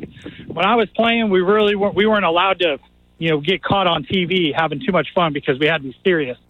But we we would have a lot of fun out there. We do a lot of funny and quirky things and fool around with some fans, fool around with players. That's great. You know, Uh, Heath Bell's with us, former uh, Padres closer, three-time All-Star, was the uh, saves leader. Um, let me ask you about. I don't know if you saw this. So Alec Bohm the other night, the third baseman, he, he makes an error, three errors in one inning. He's had a rough go at third base. Uh, let's be honest. He, he he's no Gold Glover over there. All right. So he makes a throwing error, and he gets caught on camera saying, "I hate this bleeping place." So he gets asked. goodness. he gets asked after the game, "Hey, you said you hate it here." And he said, you know, well, you know, I got caught in the moment, my emotions, you know. So he really does hate it here, right? He just is trying to cover up and own up to the fact. So here's the thing, Heath. He says, I hate it here. He then admits it. he says it, and then he says, I didn't really mean it. He comes up the bat the next night and gets a standing ovation. What a bizarre situation, right? that's Philly for you, baby. That's all I got to say. That's they love when you are real. When you're fake, they know it. When you are real, man, Philly will embrace you like no other. And I was always on the road, so and they embraced me because I was always real, messing around with them. And um, I think that's what they're doing. They, he's just real, so they embraced him. And I think he'll probably feel more comfortable, and then he'll probably end up loving it there. Right, Watch. exactly. I I said like it could be his aha moment that I love that you mm-hmm. said that Heath because it's like they're not booing Alec Bohm, they're booing the play that Alec Bohm made, and it's hard as a professional athlete, I guess, to differentiate that sometimes. I think you got to be a little bit different because you always everybody wants everybody to like them, but some people don't care if you like them or not. And I think that's kind of the breed that you kind of need to be in Philly. It's like, man, I'm a great guy. I don't care if you like me or not, but I know I'm a great guy. You know, so and I think that's just how Philly is. That's you know, how I feel. Real people. That's how I Yeah. feel every day doing this job. I don't care if you like me or not. You want to have a beer and a cheesesteak with me? I'll be. I'll hang out with you. Sounds like you and I can Oh, hang out together, Heath Bell. oh, Um, definitely. I think um, I'd love to get your take to where the game is today. We had the lockout and it, like, we're past it, but like we talk about pitch counts and everything that's happened. Like, is this your style of baseball, or do you think it was better? Or is it does it matter? Like, what are your take on where the game is right now? Uh, man, I hope the game starts veering back a little bit to where the game was 15, 20 years ago. I mean, we're all caught up on this, the exit velo, where the launch angle, how many pitches, how many rotations the ball does, this and that. How about does this guy get out? Does this guy get on base? Does he hit a home runs? Who cares if if he hits a 200 mile an hour home run or a 100 mile an hour home run? It's still a home run. It went over the fence. Yeah. So it's just one of those when you start trying to analytics every single thing, then all of a sudden the the, the passion, the the mystique of the game is kind of disappearing. So I really I think some teams the next couple years are going to start going back to baseball ish a little bit more because the sabermetrics everybody's using it like you're when you're pitching you you got to you got to establish your fastball, and then you got then you can be a good pitcher, but then you got to throw your curveball and your changeup, other pitches, you know, your secondary pitches. Uh, for the last couple years, I think sabermetrics or Quest Tag or whatever they're going to call it, all the numbers in the game, they're using that as your fastball. You, if you can use it as your secondary pitch and lead off baseball knowledge, and then use that as your secondary baseball knowledge, then I think it will help and it'll work. But if you're using it as your number one baseball knowledge, it's not going to work. And you can see a lot of teams it doesn't work. You know, it may work for a month, but it's not going to work for a marathon season, six months. So, you know, I, I don't like the direction it's going. You know, I'm a I like the pitcher hitting. I, I get it, DH, and it's a little bit more fun, but I just I like the mistake because it's a chess game. It's, you know, Clayton Kershaw's throwing a perfect game. You know, uh, a couple, they two months down the road, his stop his spot's coming up in the eighth inning with a guy on second with two outs and the score is zero zero. What are you going to do? Do you leave him in there or do you put a pitch hitter in there? Now with the DH, you don't care. It doesn't matter. I hate the DH. So- I always say Heath, uh, the DH is baseball for people who ris- really don't like baseball. Yeah, it's kind of like you know you just don't really care. It's almost somewhat like basketball. They only care when the playoffs start. Yeah, So it's during the season, it's not a real big thing. Nobody watches it. The, by the way, the nine hole hitter in the Phillies lineup is hitting zero right now. So the DH isn't really helping the nine spot get any more hits. It's been pretty bad in that area. Now, you played for Tampa Bay. Uh, that was um, towards the end. And I say this Yep. because Were they very analytical at that time? Because that's a team with less talent that I think the analytics help them because they don't have the talent or the payroll. But a team like the Dodgers, who have been very good, but have had a lot of disappointing losses in series, I feel like they try to outsmart themselves when they have the better team. Yeah, so analytics they're really big in Tampa, but when you you got to have some talent for the analytics to kind of work. But we all saw in the World Series a couple years ago, the analytics screwed them, and they could have won a World Series if they would have just been a baseball and Snell, do your dealing, go out there. You know, you feel good, he's looking good. Forget about the analytics, and and I, I agree with you with the Dodgers. They have a lot of talent. They're trying to outsmart everybody. When sometimes just play them. Yeah. You know, you don't have to smart outsmart everybody all nine innings. Maybe do it two or three out of the nine innings because there's a situation, but you don't need to outsmart every single one. Like I don't like it how every position player comes up and pulls out a cheat sheet. Oh, I'm supposed to go two steps to right here. This guy pulls the ball. Oh, this is how I pitch the guy. Blah blah blah. Right. Like really? Come on now. Yeah. Oh, You know, I- it's crazy. Everybody's pulling homework. stuff out of their hats now, and um, I guess they're relaying signs. I heard that JT Realmuto.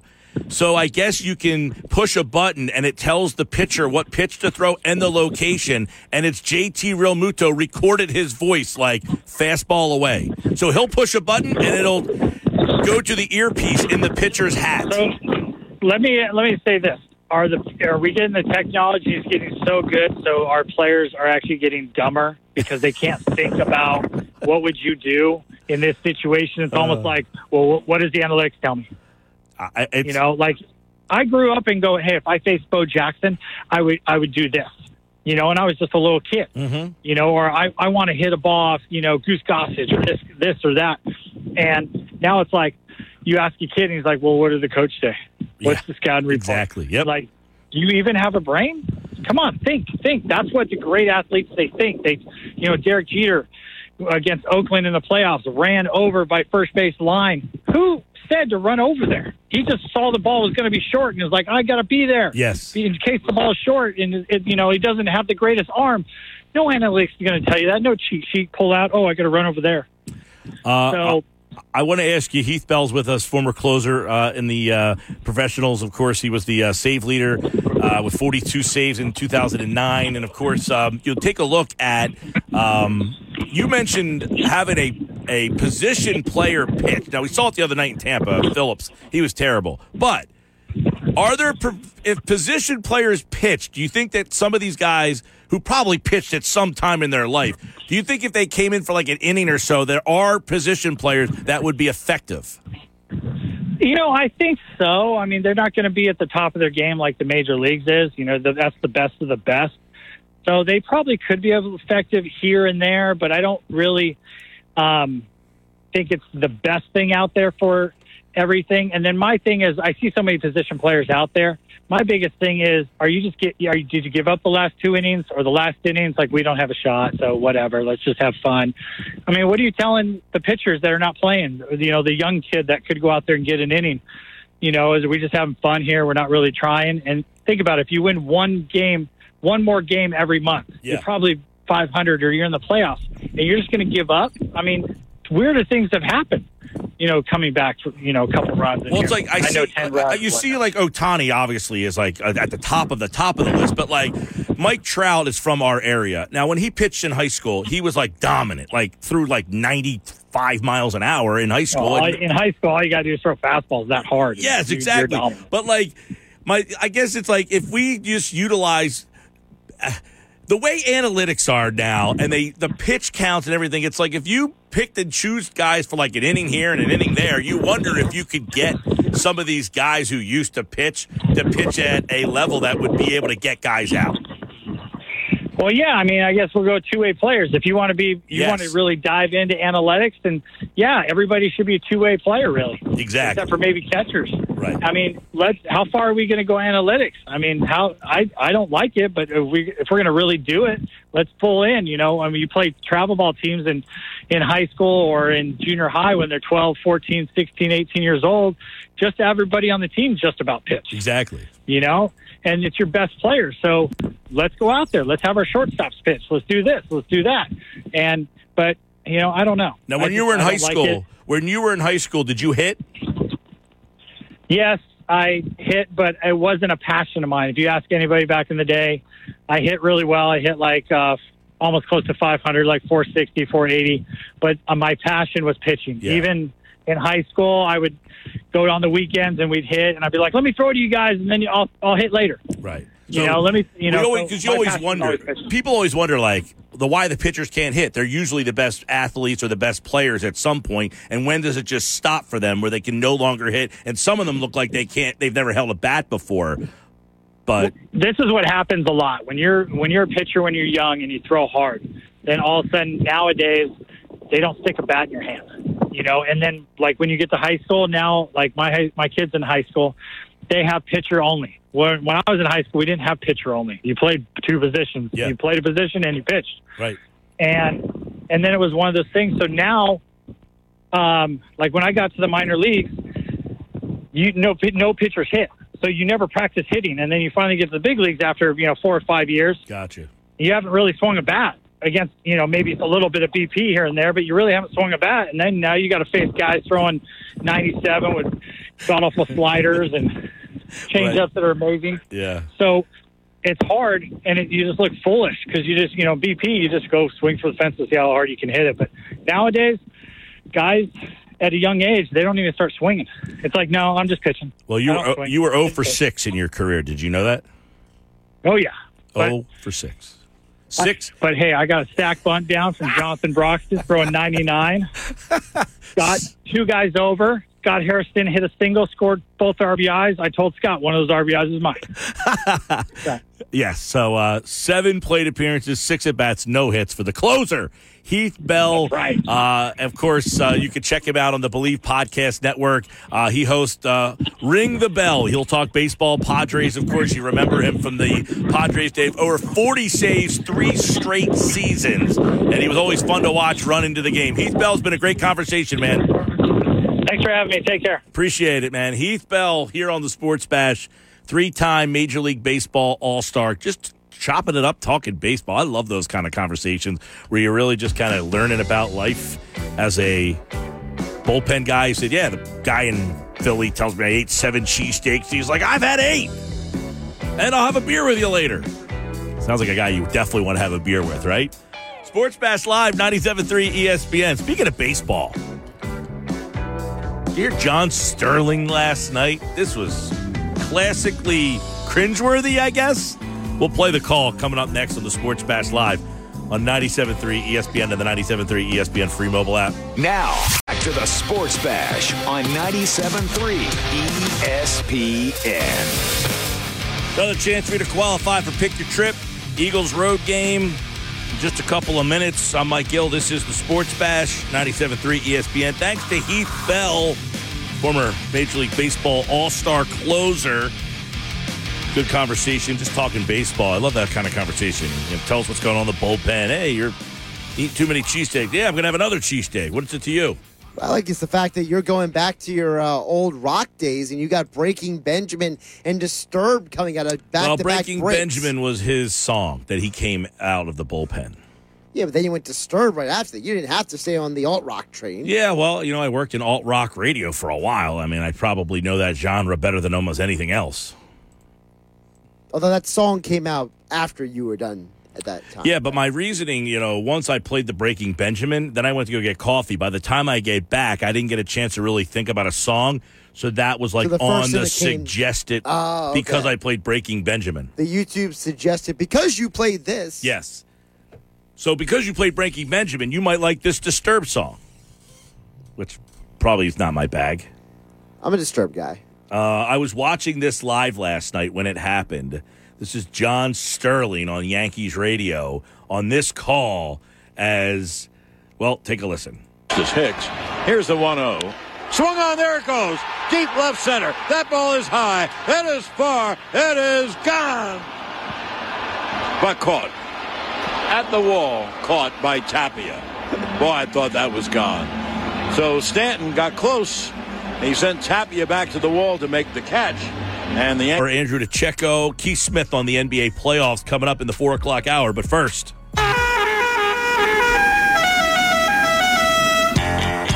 It's your chance to qualify right now for Pick Your Trip. It's where we send one lucky listener to see an Eagles road game this season. You pick the road game, we'll take care of the airfare, hotel, pregame tailgate party, and we'll give you two tickets to the Eagles road game of your choice. 609 573 3776. 609 573 3776.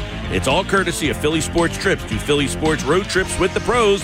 Plan your trip at phillysportstrips.com. Also brought to you by Ernest and Sons Old Fashioned Butcher Shop in Brigantine. You must be present to win live on April 28th from 2 to 6 at Slack Tide Brewing Company, 1072 Route 83 in Cape May Courthouse. Caller number 7, we'll see you there. Good luck. 97.3 ESPN presents the Sports Bash with Mike Gill. It's time for Football at 4 with 97.3 ESPN.com's Andrew DiCecco. My first allegiance is what will be best for the Philadelphia Eagles and our fans for the next three, four, five years. Powered by the Inside the Birds podcast. Now, live from inside the Matt Blatt Kia Studios. It's Football at Four. Football at Four is powered by the Inside the Birds podcast, and it is brought to you by Prop Swap, America's sports betting marketplace. Sell your sports bets and take your profit. Find out how. Go to propswap.com or download the PropSwap app today. Hey, congratulations, Ryan and Cape May Courthouse. We'll see you at Slack Tide Brewing Company for the NFL Draft Party on April 28th. Ryan and Cape May Courthouse, you have a chance to win an Eagles road trip where you get to pick the Eagles road trip of your choice. One lucky listener. We're qualifying people, listeners, each and every day at 55 after the hour. Ryan and Cape May Courthouse is our most recent qualifier. And Ryan, if you are selected, on the day of the draft, you get to pick your Eagles road trip, and we'll supply the airfare, the hotel, the pregame tailgate party, and we'll give you two tickets to the Eagles road game of your choice. We'll have another chance for you to qualify coming up tonight at 4.55 here on the Sports Bash. Let's bring Andrew DiCecco in from InsideTheBirds.com as we're getting closer to the draft, just two weeks away from today, Andrew DiCecco. 14 days. I'm sure you are quite ready for this thing to happen, right? You're, you're at the point where you have scouted this thing up and down. Oh, yeah, I'm always ready. All right, well, let's uh, throw some fastballs your way and get some thoughts. First off, Steve Nelson signs away. He goes to Houston. He had kind of an average year last year, obviously, but is that kind of a indication that this year they will put high capital into that position? Last year they went fourth round, but do they have to get a higher round, uh, you know, investment at that position this year? Yeah, I think the Eagles know that they need to upgrade in that position in a big way. I mean, Steve Nelson was a stopgap signing for them last season. Played fairly well, but when you really look at the film, they did a lot. Jonathan Gannon, uh, I'm speaking about, they had to do a lot to protect Steve Nelson, who doesn't have the didn't have the long speed to you know and could get exposed and uh, really could have been a lot a lot uglier than it was at times. So I, I think that he was very limited in what he's able to do large, not just because of Steve Nelson, but I think that that was a big part of what held him back from being more aggressive was some, of the limitations that he had with his personnel, and he was one of them. Yeah, we heard a lot of that of the fact that, you know, they had to do a lot with their safeties to help him out. That means their safeties had to be off the ball a little bit more. Um, let me ask you, do you think the corner class this year is better and deeper or the one from last year?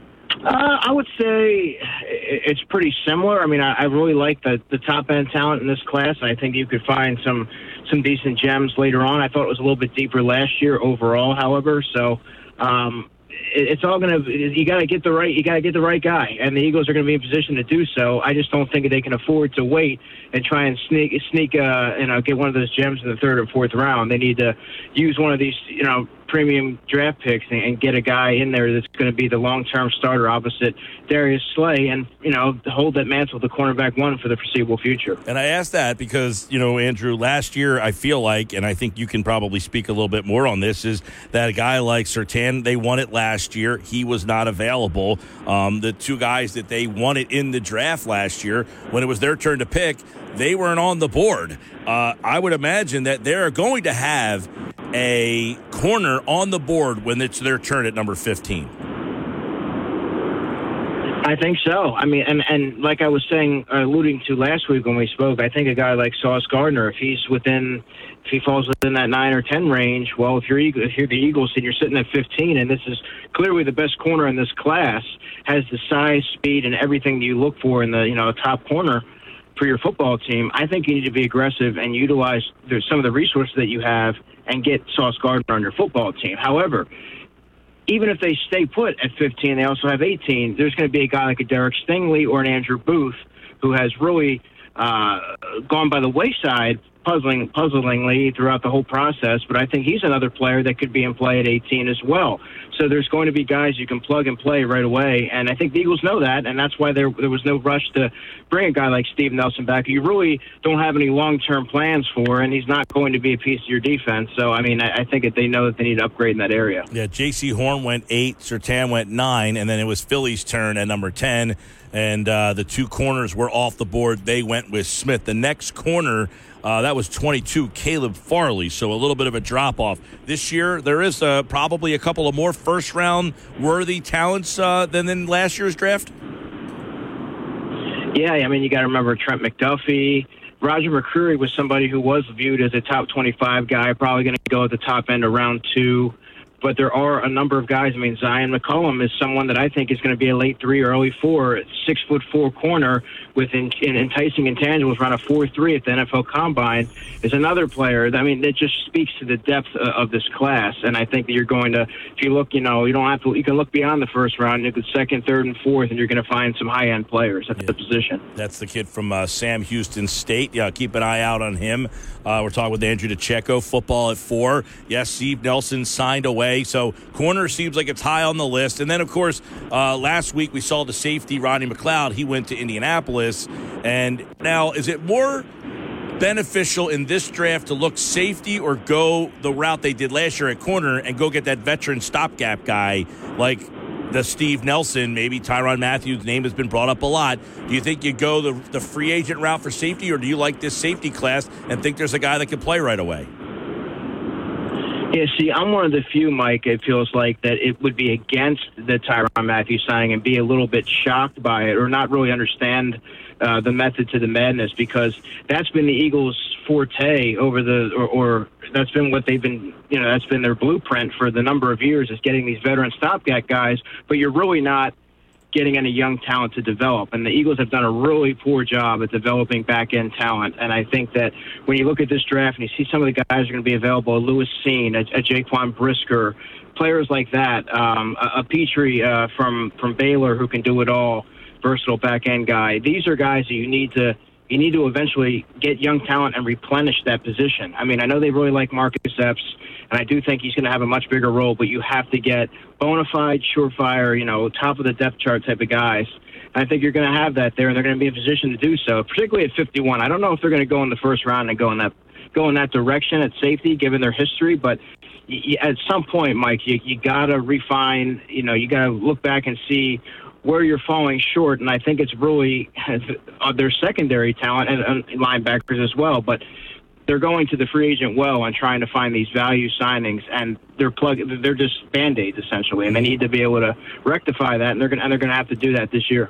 Uh, by the way, Jaquan Brisker visiting the Eagles. We know that Chris Olave is visiting the Eagles. Uh, tell us a little bit about what these visitations mean. What do you read into when a team goes out of their way. They get 30 visitations. What does it mean when the team makes those visitations? Is there a message? Is there something you get from that? Or is that just, hey, this guy's there. We want to learn a little bit more. Or is there something more to it?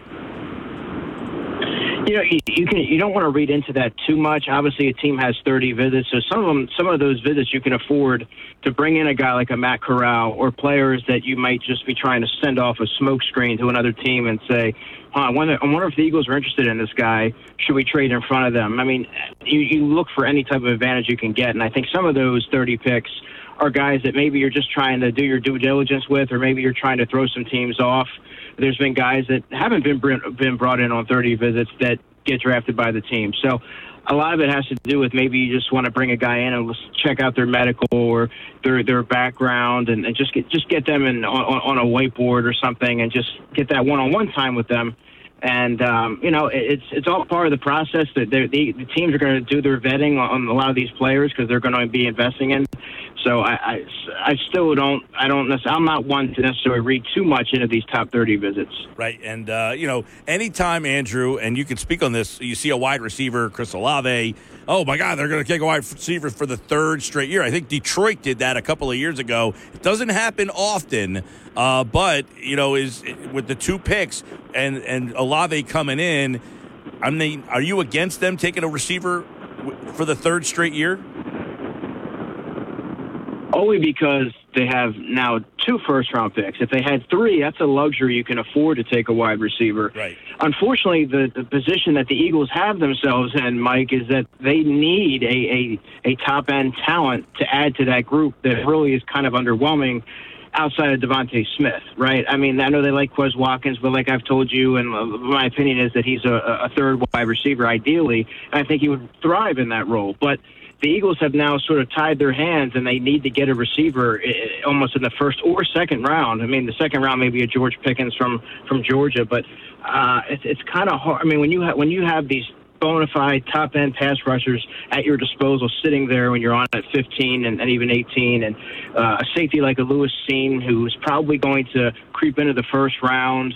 Um, it's and even some offensive linemen that you could use. It, it's kind of hard to justify taking a receiver again to kind of make up for uh, some of the deficiencies at the position and, and the whiffs that you've had in Jalen Reagor and J.J. Arcega-Whiteside. Yeah, we, we look at some of those receivers. You know, uh, Drake London. You know, he's a guy. There, it just seems that there's such variety in this particular class. Garrett Wilson is different from London, who's different from Olave, who's different from Jameson Williams. You also throw the wrench in Treylon, uh, Treylon Burks, by the way, who's another big guy. They're, they're all different, but you throw into this unique situation, Andrew, that a couple of these receivers are, have ACL injuries as well, who were thought to be first round picks. You know, and you wonder how that has changed the, the market for the for the receivers in the first round.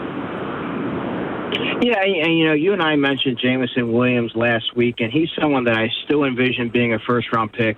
Possibly, as I'm hearing now, you know, in the top 10, 12 wouldn't wouldn't be a shock because of his talent, and he has the upside to become ultimately the best receiver in this draft class. However, if you're the Eagles, can you really afford to take an injury, a player coming off an ACL injury that's not going to be available likely to until training camp? So you're missing all the OTAs, getting that continuity with Jalen Hurts and they're probably going to be behind the eight ball when you really need a guy that can step right in and play opposite DeVonta Smith and contribute from the you know from day one. I don't know if they can afford to do that.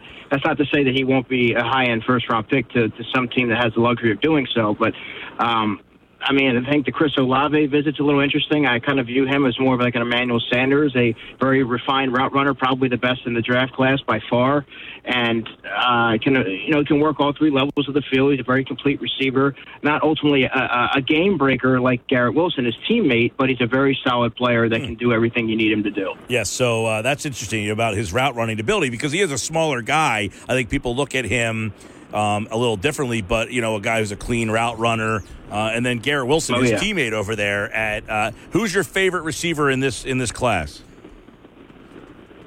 Overall, skill set wise, probably Jameson Williams.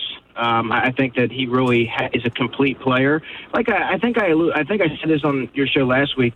I, I view a lot of these top uh, first round receivers somewhat in the same tier. They're all going to be have good careers likely, but I don't see anybody that's going to be like a Ja'Marr Chase, like a like a yeah. you know all pro upside. I see a lot of Pro Bowl talent, But when I when I view the wide receiver class this year, I look at I, lo- I love the depth, and I kind of have Jameson Williams up top, Garrett Wilson surely behind him, and uh, and then a number of guys that are just right in that same same threshold. So.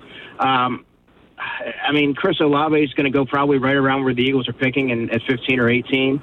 So if they're going to go receiver there, they're, they're, he's likely going to be available and probably would be the guy. I mean, I, I envision him as being somebody that's going to really hit it off with Nick Sirianni in his visit, and he's just a very complete, polished player, and his route running is remarkable. And he looks like a guy that can step right in day one and contribute. So I wouldn't be surprised if he really kind of hits it off with Nick Sirianni uh, when he visit when he visited today. What is your uh, what's your thoughts on Pickens from Georgia? He's another ACL guy, right? Yeah, I, I like him. I, I like him, and I think he would be a, a great player in uh, if the Eagles were to go that route at 51. Explosive player. Again, you're rolling the dice a little bit, but it's not. You're not using a first round pick to do so. Um, but I mean, he's a player that I think is very explosive and can really impact the offense. would be a tremendous compliment opposite DeVonta Smith because they do they do a lot of different things. They they both do a lot of things well, but they they complement each other in that regard. So he's someone that I would probably keep an eye on if they were to go receiver. You know, at 51 would make some sense, but in the first round. Given their past history, it's like how can you justify doing that given the other deficiencies on the roster? Yeah, and then there's uh, John Metchie too, who was another guy with an ACL. But I would really like him if they could get him in the third round.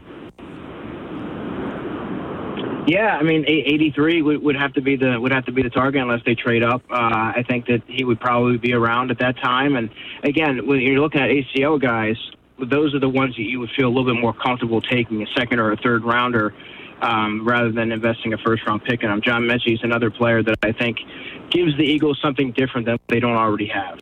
All right, uh, Andrew DiCecco, football at four. We're going to uh, take a look at the draft. Of course, uh, we'll be one week closer next week. By the way, just official now. Rodney McLeod officially has signed with Indianapolis, so Philadelphia will need to replace uh, their starting safety, their starting corner.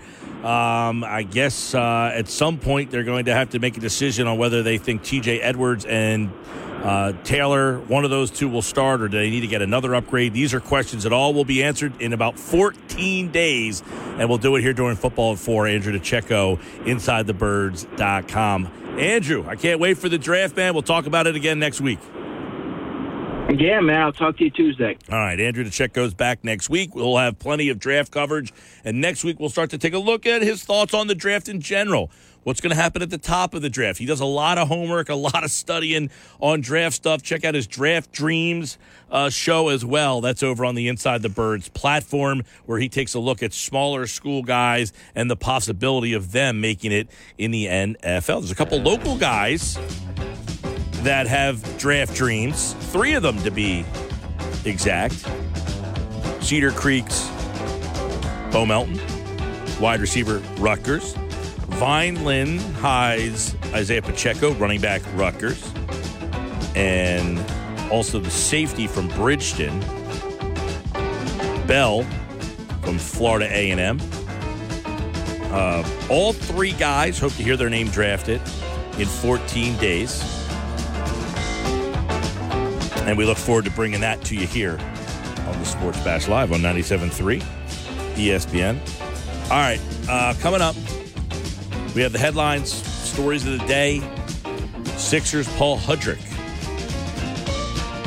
and Todd Rank tonight. So stick around for that here on the Sports Bash live on 97.3 ESPN and the 97.3 ESPN free mobile app. Back to the Sports Bash on 97.3 ESPN. 425, here's what's happening. Sports Bash Live, 97.3 ESPN. 30 minutes from now, another chance for you to qualify to pick your trip. If you qualify, you need to be live at the draft party. Slack Tide Brewing will do the show live, and then one lucky winner will be selected at random. If you are picked, you get to pick your trip. Tell us which Eagles road game you want to go to this season. And that's all thanks to PhillySportsTrips.com and Ernest and Sons Old Fashioned Butcher Shop. So we're looking forward to that. It's two Thursdays from today. 14 days, pick your trip. Qualifier, half hour here on the Sports Bash Live on 97.3 ESPN. I'm Mike Gill. Josh Hennings, my producer. Let's see what's happening today. Mike, I want to start a little football with you. Did you see this story about Kyler Murray? I am just seeing this now. Yes. So, according to reports now, Kyler Murray refuses to report if he doesn't get some sort of contract extension. Now, the Cardinals have not offered him one. The reason this is something to keep an eye on is because in previous drafts, Lamar Jackson, Baker Mayfield, were two quarterbacks who were not offered contract extensions, and both teams let them go in their fifth year. Now, obviously, Mayfield and Jackson, very different situations from each other, but it's becoming a trend that unless your name is like Patrick Mahomes and Josh Allen, teams are not that eager to give you an extension until you play out your fifth year of that rookie deal. There's a lot of reasons why teams reach on a quarterback too in the first round because they want that fifth year of control. Control, yeah. So keep that in mind when you say, "Why did my team take a quarterback?" You know, in this spot because they rather have that fifth year control. So that's thrown into the mix too. Look, Kyler Murray. I guess it's saying that he um, doesn't have a contract offer and that he might not play if he doesn't get a new contract. Basically, he, he won't he won't report to camp. This this uh Look, I look at it like this. Okay, call me crazy. These guys are bewildering to me. Either they have no faith in their own abilities, just go out and play and show that you deserve a contract. One, two. Like, I get it. If you get hurt, you don't get signed, yada, yada. We have to stop living life in all avenues based on what's the worst case scenario that could happen. We do it in everything. Everything we do is now based on what's the worst thing that could happen. I don't want to play because then I don't get a contract and I don't get. You've made enough money that if you want to play and you love the game, if you're playing because you love playing, you've made enough money that if something catastrophic happened, that you can never play again, which is pretty remote, I think financially you're going to be okay. Right? So, this whole like, well, I didn't get paid or they need to pay me because I've done this. If they like you and they want to pay you, they'll pay you. Right? That's a client business relationship. That's what like these guys who live in this fantasy world of sports can't kind of come to terms with like, hey, my contract's up and I want a new contract or I'm not going to play. Well, then you don't love your job. And that's like, okay, Kyler Murray might say, okay, I don't love my job. I mean, maybe Kyler should have stayed with baseball. I don't know. He wasn't. What, he was an eighth overall pick or whatever it was. Guess what, Kyler Murray? You don't think another team would say, if you don't want them, we'll take them? That's another thing that I don't understand. This whole situation, like in all these situations, you think Kyler Murray's going to be like, oh my God, they didn't pay me. Nobody else wants me. Jeez. I don't understand like how it has to be so dramatic, but like in sports now, everything we do is based on what's the worst case scenario. Yesterday, 80 pitches. Let's take this guy out of the game because he might get hurt. He might injure himself on pitch 83. So, what pitch is now too many pitches before we have to take the guy out of the game? Is 72 too many pitches? Right? Load management. Well, we can't play guys. They might get hurt. We can't play guys. You know, they might get injured if we actually play them doing their job. God forbid. You know, maybe they should tell me, look, you know what? You talk every day for four hours. You can only do three days, three hours a day. You might lose your voice. You ever think of that? I might lose my voice. Uh, that reminds me of the In story. the end, everything like load management. We can't live life thinking about the worst case scenario all the time. It has ruined what used to be great about sports. You know, actually seeing the good players play. Remember that? Remember that? What a novel concept. Jeez. Kyler Murray, do you love playing football or not? Do you think you're good? If you think you're good, go out and play and show the owner. You know what? This guy's pretty darn good. We can't live without him. I have to pay you. You have forced me to pay you because you're so good. What a concept. We talked about Ben Simmons returning earlier. Can I talk about another player returning from injury? Steph Curry was back at practice today, Oh, and according to Steve Kerr, their coach, he said that he felt good and that they're going to reevaluate tomorrow. The hope is that he will be back for game one of their first round series against Denver. yeah, it looks like he'll be back. Um, they need him. Now, he's not going to play full minutes, I guess. It's another thing. It's like you're back. You're either back or you're not. You're not half back. You're back. Well, Kerr said that, quote, his conditioning conditioning should be good. So this is more about getting Yeah, but I hate when you go into a game with a predetermined set restriction. Like, if I'm out there and I'm playing, I'm in the heat of the moment. Oh, but we only said you're going to play 15 minutes. Okay, I can play 18 minutes now. Mm-hmm. Like, my body is now telling me I can make it through 18 minutes. Well, we said you're only going to play 15. I don't give a rip. So maybe Curry can go out there and play 26 minutes. Nope, only said 25. I hate it, but I'm good to glad to see Curry back. We want the best players out there. Absolutely. And he is one of the best players, not Ben Simmons. Anyway, uh, back to football. Did you see? Luka, by the way, not expected to play. yeah, Luka and that calf thing looks very bad. Yeah. I mean, not bad like he's like you know permanently injured. Bad. I mean, like it's bad for him to play anytime soon. Did you see what Tom Brady tweeted? Nope. So Tom I don't Brady. follow Tom Brady on Twitter. So Tom Brady on Twitter. So for those who don't know what's going on in the outside world, apparently there's this big thing going on that Elon Musk is threatening to buy out Twitter and take over the entire social Yeah, he wants media to pay like 40 some billion. Yeah, basically Elon Musk says I have more money to buy this than Twitter has that can make off of it on their own. Well, my question would be if you spend 40, what was it? 40 billion. Plus, I think it's like 46 billion or 42 billion or whatever. Over 40 billion to buy Twitter.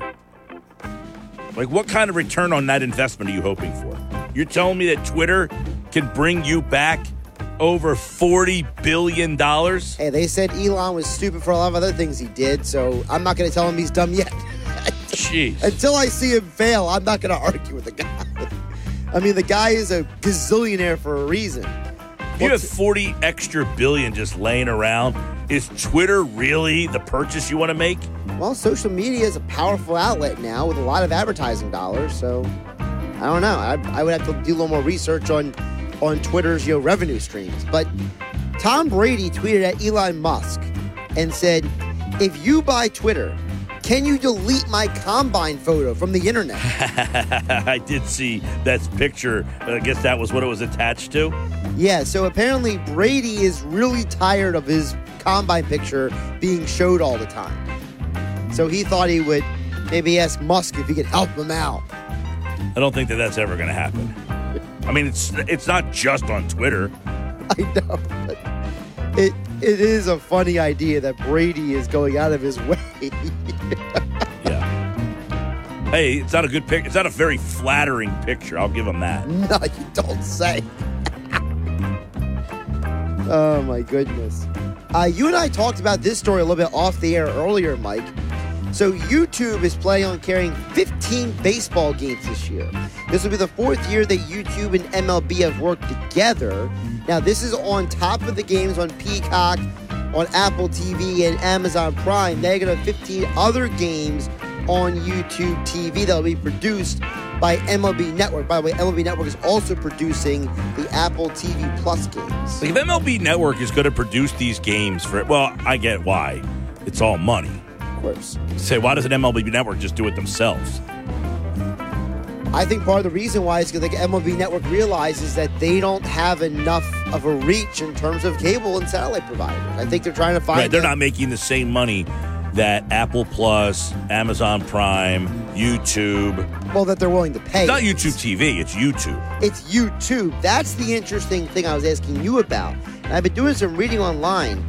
This is not a YouTube TV exclusive. No, this is on YouTube. Regular YouTube. So People get very confused about this. Well, I don't blame them because the other platforms you have to have Peacock. No, no, no. I'm talking about people get confused between the difference between YouTube and YouTube TV. It's not that hard to mix up. I mean, it's. I Right, know but there's a lot of people that don't realize they are two, two separate, separate, platforms. Yes, Well, YouTube is a free platform. right, but you can pay for the commercial-free version, like I did. Right. YouTube TV is essentially a cable television package streamed through YouTube television. Correct. Yeah. So they have exclusive games, Major League Baseball, on YouTube, Apple TV, Peacock Peacock, and Amazon Prime. plus you have ESPN, Fox, TBS, MLB Network, FS1. I mean, every team's got 162 games. Why not spread out the wealth, right? baseball is just all over the place. Like this is another thing. It's like here's the problem, okay? As I see it. People are going to be more annoyed with your platform than interested in adding your platform. Do you understand what I'm saying? So The- the- your the- the platform, of. Apple TV Plus, because you have forced an inconvenience for me, I now don't want you. Right. It's the idea that, you know, instead of being incentivized to get your product, you're annoying me with Yes. needing your product. Your your platform has annoyed me because I have to get you to watch my team. Here's another problem. My team is now on. If I'm a Yankee fan, I'm really pissed because they are on Apple TV or Amazon. One of the one of the services they're on like 20 times. yeah. You go to a bar or restaurant. Can the bar or restaurant do they have Apple TV? Did they have Peacock? Does the bartender know how to put Amazon Prime on? Does he know how to put YouTube on? It's a very fair question. There are some Or places she? that have no interest in that hassle. Right. Like I say, there's a lot of bars, like you're like, where's a good place to watch the game? Not this place. The bartender never knows what to do with the TVs. You- Right. You have to find a place that really is on top of that. You know, like for example, if you're someone who wants to go out and watch UFC fights, it's a different sport, but just using an example, well, that's on those pay-per-views on E ESPN Plus. So that establishment doesn't have to, doesn't have to buy into the UFC bar package. They got to have ESPN Plus set up in their Yeah, but- establishment. But, not a lot of people. I think a lot of people understand that the bar it doesn't have the fight on unless it's a bar that's known for having the fight But if on. you're a bar that has a fight on, you might be more likely to have Apple TV, Peacock, Amazon Plus. right, but my available. point is baseball, if I'm a baseball fan, I expect the bar to have the game on because it's just on TV. You would hope. But if the game isn't on TV and it's on some platform, and I'm going out to the bar and I say, hey, where's the Yankee game tonight? Oh, it's on, I don't even know what platform, but we just don't have it. So that's a bad job by baseball on weekends where people are like, hey, where's the game? I'm I, I want to watch the game with my buddies. And the bars can't get them because whatever platform it's on. You know, is the bar going to go out and get YouTube, Apple TV Plus, Peacock, Amazon Prime? Well, here's also my question: If you're a, an owner of such establishment, do you how if you already have maybe one of these platforms like for yourself? Do you go and set it up at, at your establishment then with your own login? Like, That's I mean, another thing. What? How do they put all? Like, do you have smart? How many smart TVs do you have? You're gonna have smart TVs all over the bar. How many of no them have all yeah. the apps? Do does every single TV have to have? Like there are some establishments they have half their TVs on like Xfinity and half them on Direct TV. Right. So you go, you watch them. They well, we're gonna change it on the Xfinity because it's faster for me to get it on those TVs. Yeah, most people have the Direct TV for the NFL package. Right. But the, my point is, is that some of them is like half. Like there's, I know a few establishments specifically that have half and half. Uh, most do. That's what I'm saying. Most have half and half because they'll put the Eagles game on the cable and then they'll put other games on the Direct TV.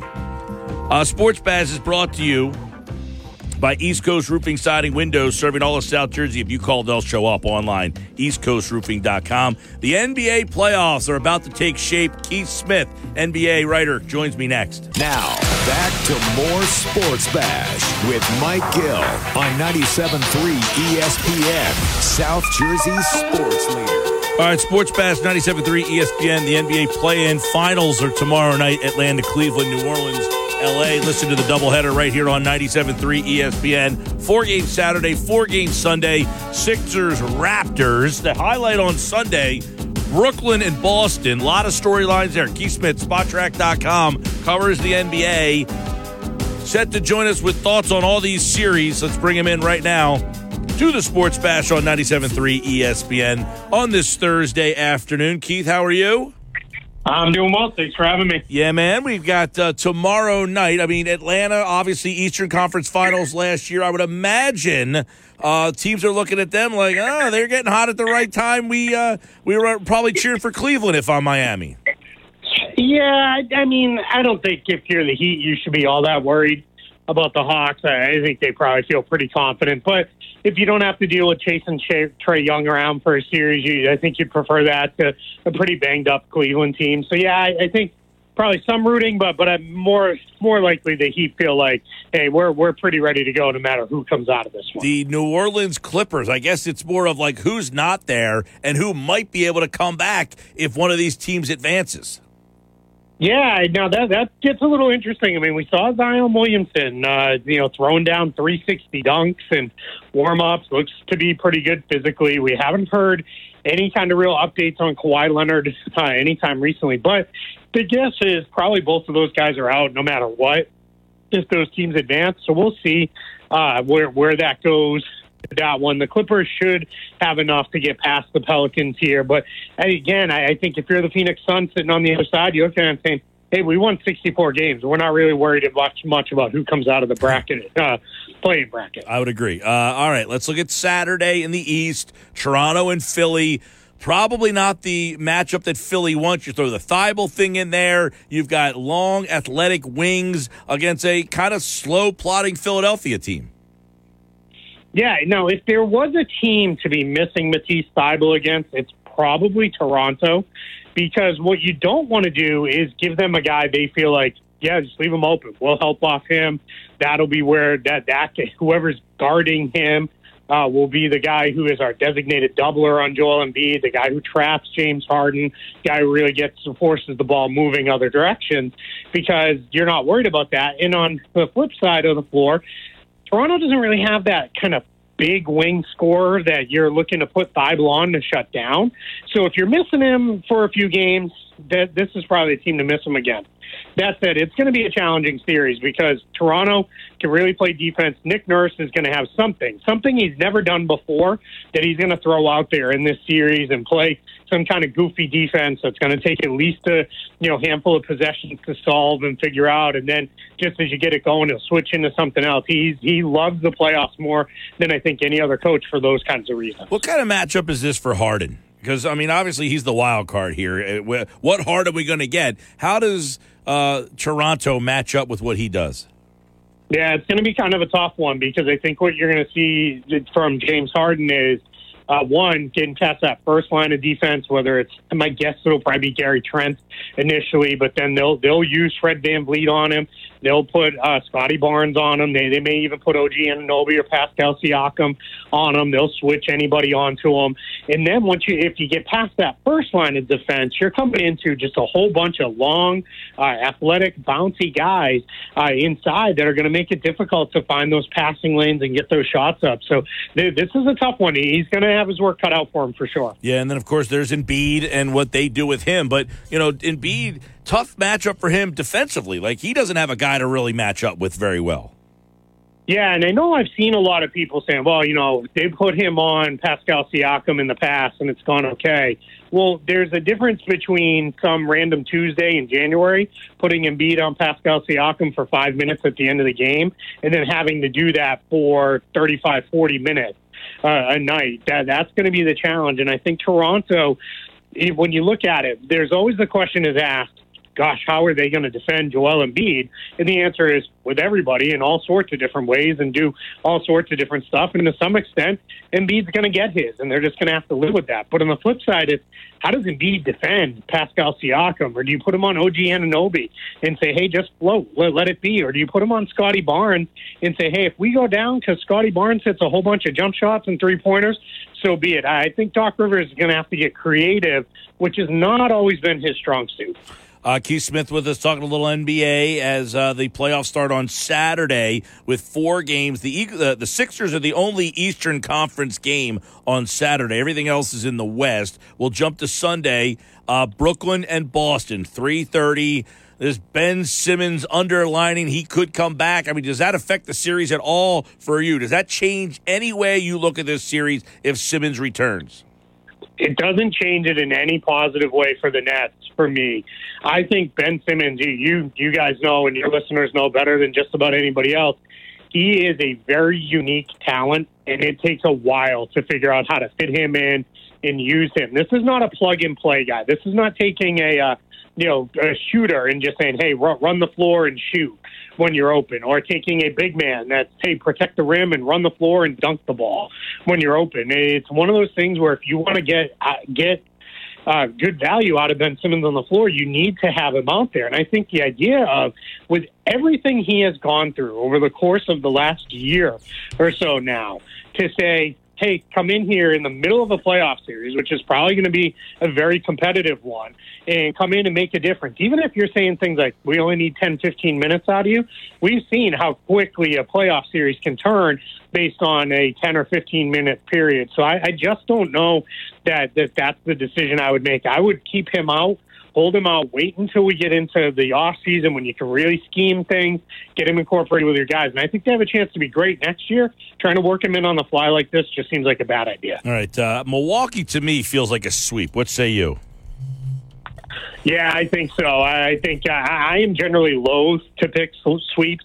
I think there's two things that factor in. One, it's hard to sweep the team, and then also at this point in the calendar, I start looking and saying, "Man, we're running out of basketball games left," and I start to get a little sad. So I want as many of them as we can get. But I, I, yeah, I just I don't think the Bulls have any kind of answer for Giannis. That's not a huge criticism. Not a lot of people do have an answer for Giannis, but I, I think the Bucks are just going to roll over them. I think the Bucks know who they are. They've been there, done that. I think they also know the value of, hey, let's get this one over. Let's let uh, Boston and Brooklyn fight it out in a long series. Well, we rest up and we get ready for that second round. Keith Smith, uh, who would be your MVP pick? Nikola Jokic. Um, and it's tough. It is really, really close. I between Jokic and Embiid. I just when you look at everything numbers wise, and that's without even getting deep into the, the you know real advanced analytics and everything. I mean, he was the first player in history to have a 2,000, 1,500 season in terms of points, rebounds, and assists. It's unbelievable, and he's not a bad defender either. He's not he's not Embiid's level as a defender, but he is just a, a incredible offensive player, and, and I think it's going to be a really close vote. I would just pick Jokic. I also think too throughout the course of the year. he he has not had uh, two of his main guys, Jamal Murray and Michael Porter Jr. for the course of the year. That's pushed them down a little bit in the standing, and, and, and it's it's what's rough for me as kind of a neutral observer watching is seeing the vitriol that's being thrown by all sides of you know if you don't pick this guy you're an idiot or you don't know basketball and those kind of things it's just crazy it's just an opinion like we, we don't need to get this uh, deep about it i'm one that actually I don't have. A, I don't. I, I, think they almost cancel each other out, and I would almost say neither have won enough. That I, why not uh, Giannis or why not Booker, who have won more than those two guys? You know, to me, it's like these guys are so close that maybe they just cancel each other out for me. I, I don't have a problem with Jokic. Now, the straw poll that went out there, I think was a bit ridiculous that Jokic won so far and away. I, I don't think the gap was that big.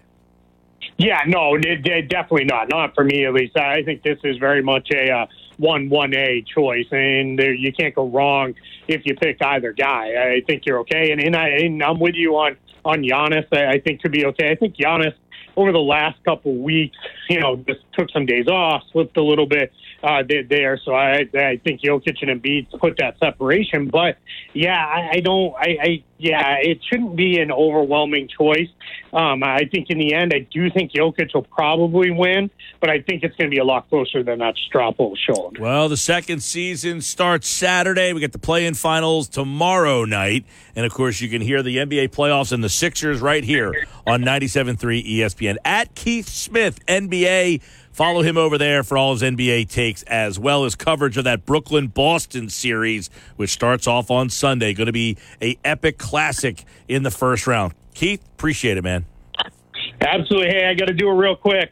Our buddy Josh, your producer, took me down in the fantasy basketball finals of a pretty competitive league. So oh, I heard that. A little bit of love. I heard he won the whole thing, and he beat He you in the finals, yep. right? Yep. Yep. Took me down in the final. Wow, how about it? All right, good job out of Josh and uh, Keith, a stand-up guy. All right, bud, we'll talk to you. Talk to you next week. All right, there you go. Josh got a little shout out. You won the who's in that league? It's like you and uh, the uh, whole basketball community out there. Josh slayed them all. Bryan Toporek. Austin Krell covers uh, the Sixers for uh, SI or somebody up there, I guess. Man, that's a big win out of you. All right. All right, Sports Bash Live, congratulations. A little extra coin. 97.3 ESPN. Uh, next hour, Todd Ranks in the house. Leo Rautins, who covers the, uh, or is the uh, color analyst for the Raptors television broadcast, will join me at 5.30 tonight. But first, I need caller number seven, and I need him right now. 609 573 3776 or her 609 573 3776. Caller number seven.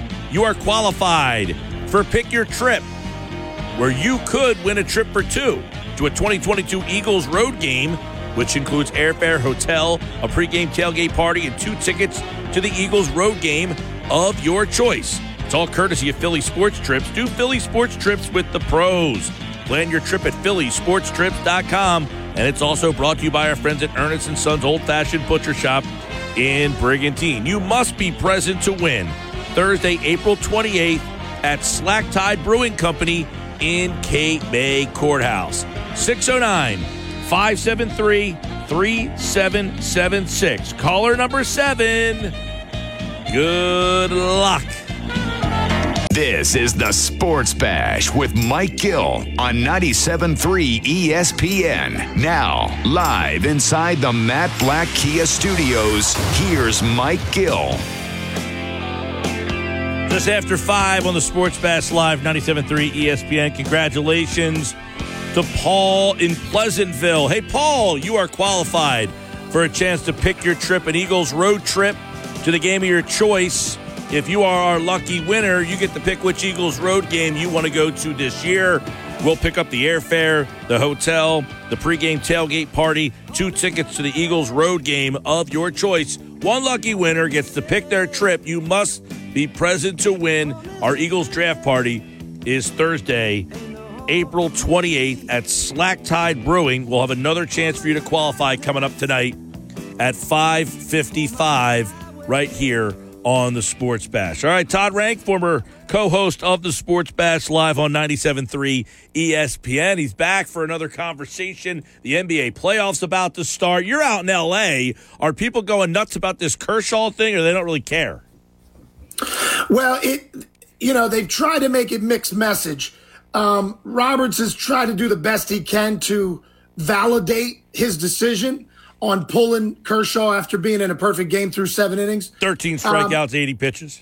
Yeah, yeah. I, am sorry. I, I just can't buy it. Um, I, I, I think it was a terrible decision. He tries to make it. I'm looking out for my player. To your point, Mike, he had thrown 80 pitches. Now, he says he had a conversation with Kershaw. Kershaw says, I could go one more inning, you know, put me in the 80, 85 pitch realm. But when you've got a perfect game, Mike, through seven innings at 80 pitches, I'm going to tell you this. I'm going to let you go out in the eighth and at least see what goes on. If if it's taking you eight pitches to 10 pitches to get each guy out, if you give up a hit, of course you're getting pulled. But you, how he has the, the capability to sit there in the dugout and not even allow this kid to come out in the eighth. Well, that's the Mike, thing. He's not a kid, oh. he's a ah. grown man. Well, that's a good point.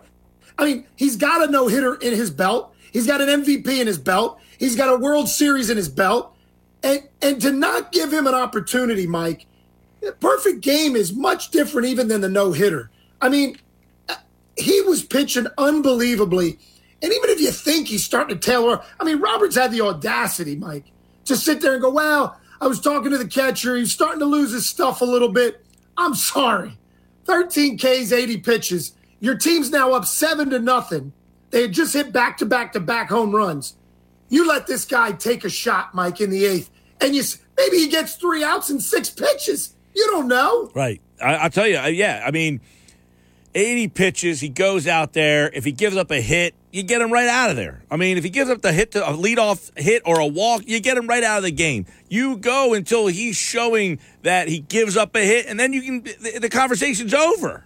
Of course. I don't like the nobody- fact though that Kershaw almost seemed like he was on board with it. Like he was taking their side. Like, well, you know, uh, we got bigger things, dude. You've accomplished everything. You've won a World Series. You got it. Only twenty three perfect games ever. You could have been one of them. we're back. You know, so I, I I would have liked to have seen Kershaw at least stand up for himself. Well, the problem is, Mike, if he stood up for himself, he already knows how that's going to play out. I don't know if you remember, but was it last year or the year before? Rich Hill, similar scenario. Rich Hill's going for a perfect game, and Roberts takes him out. I think that was in the playoffs, I believe. And he took him out of the game. Rich Hill, I mean, hit a fit. I mean, he was absolutely angered. And I think Kershaw's got that mentality and demeanor of, I'm going to protect you. I get it, coach. I we did have a conver- I mean, he knows he had the conversation with Roberts, so he doesn't want to throw him under the bus. But he did say, sure, would I have liked a shot? Of course. I, I just this Roberts, man, and again, we talk about this, but this goes deeper than Roberts, Mike. This goes to the analytics, all the numbers. Don't let your pitcher pitch more than this many pitches. Don't let him see a lineup more than twice through the lineup. I absolutely hate it, Mike. And you know I do because I've talked about it with you off the off the air. Oh, I don't like it either. I mean, I think it's preposterous. Uh. But this is to me, the Dodgers to me are the poster child for overthinking.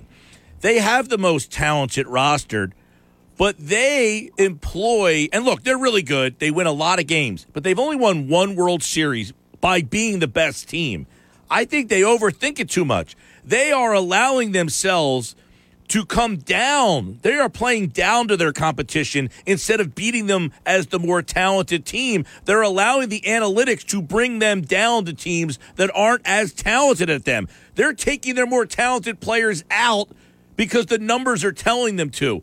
Teams like the Rays and Oakland, San Francisco, they're not as talented, so they have to do gimmicky things. LA has the most talent. You don't need a gimmick to be the best. And I think that's why they have been upset. What? In the last six years, they've only got the one World Series to show for it. Well, right. They make it to the NLCS. They make it to the World Series. They're not able to get over the hump except the one year. And Mike, to me, baseball they've about been the moments. but the one thing on that, and they've been the best team almost every single time. Most wins going into the playoffs, right? Yeah, there's no question. And, and but but to me, baseball's about moments, Mike. And to say we're here for bigger things, of course you are. Everybody's trying to get that World Series. The Dodgers are one of a few baseball teams that will have the opportunity to do that this year. But Mike, Kershaw could get injured in a month and a half. A- another player could go down with injury. I talked about this trades. last hour, Todd. I talked about. it. By the way, if Clayton Kershaw, if they lose a game, it's either up seven nothing, and, and uh, that game's inconsequential, right? It- it- nothing's changing because of that game. What happened yesterday? They're going to make the playoffs no matter what happens. And if Clayton Kershaw, we have to stop playing sports preparing for the worst. All sports now prepare for the well. We can't throw guys because he might get hurt. Well, we can't play guys because they. We have to load manage because they might get. Everything we do in sports now is preparing for the worst case scenario, and it's just ruining it. And not only that, Mike, we're coddling the athletes. We're allowing the athletes, and I'm not saying this in, the instance of Kershaw, but we're allowing athletes to dictate, hey, man, I need a day off. Whoa, my, my knee's a little sore today. I mean, we, we talk about Ripken's record. That, that's not going to be broken. No. These guys aren't even allowed to, to play an entire season without taking a day off. Well, and it's a, it's another thing. You are robbing a lot of the great players the opportunity to be immortal, right? Yes. I can't play every night, so I can't compile the stats to be memorable. I'll never surpass somebody because I'm only playing 75% of the games. How am I going to beat any records when I never play? I mean, there were pitchers back in the day, Mike, that would pitch a complete game throwing 150 pitches. Right. Now, I get it. The evolution of science, the evolution of the bodies, everybody's throwing harder. I get it. And I know Kershaw's injury previously was in the arm, right? The the, the shoulder, the elbow. He's had injuries on that arm. I get it. Well, he's coming off right, and he bit- is coming off elbow problems last year that prevented him from pitching in the World Series.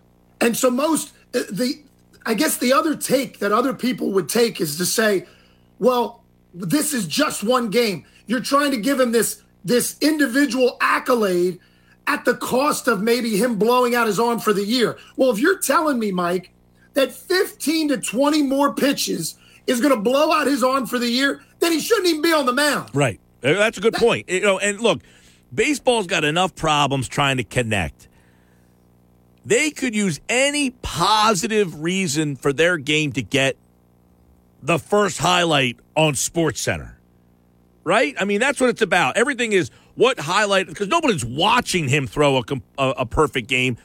But if I'm watching SportsCenter or TikTok or my highlights wherever I may get them, I need that moment to filter everybody's social media feed. Instead, I got the ass clown manager saying why I took him out of the game instead of letting him do something that's only been done 23 times in the history of your game. And Mike, to your point, you get to the eighth inning, guess what happens? That game goes on ESPN if it isn't already, and and you are getting the viewers to watch because everybody's now in, in, ingrained and engrossed in this history making possibility. Right? You get to the eighth inning, we're tracking every pitch, we're tracking every out that he gets. They lost that opportunity, Mike. And and then and then I only heard it as an afterthought. I got something pop up on my phone. It says bonehead play by Dodgers manager costs Kershaw perfect game. I mean, basically saying, what is this manager doing? Yeah.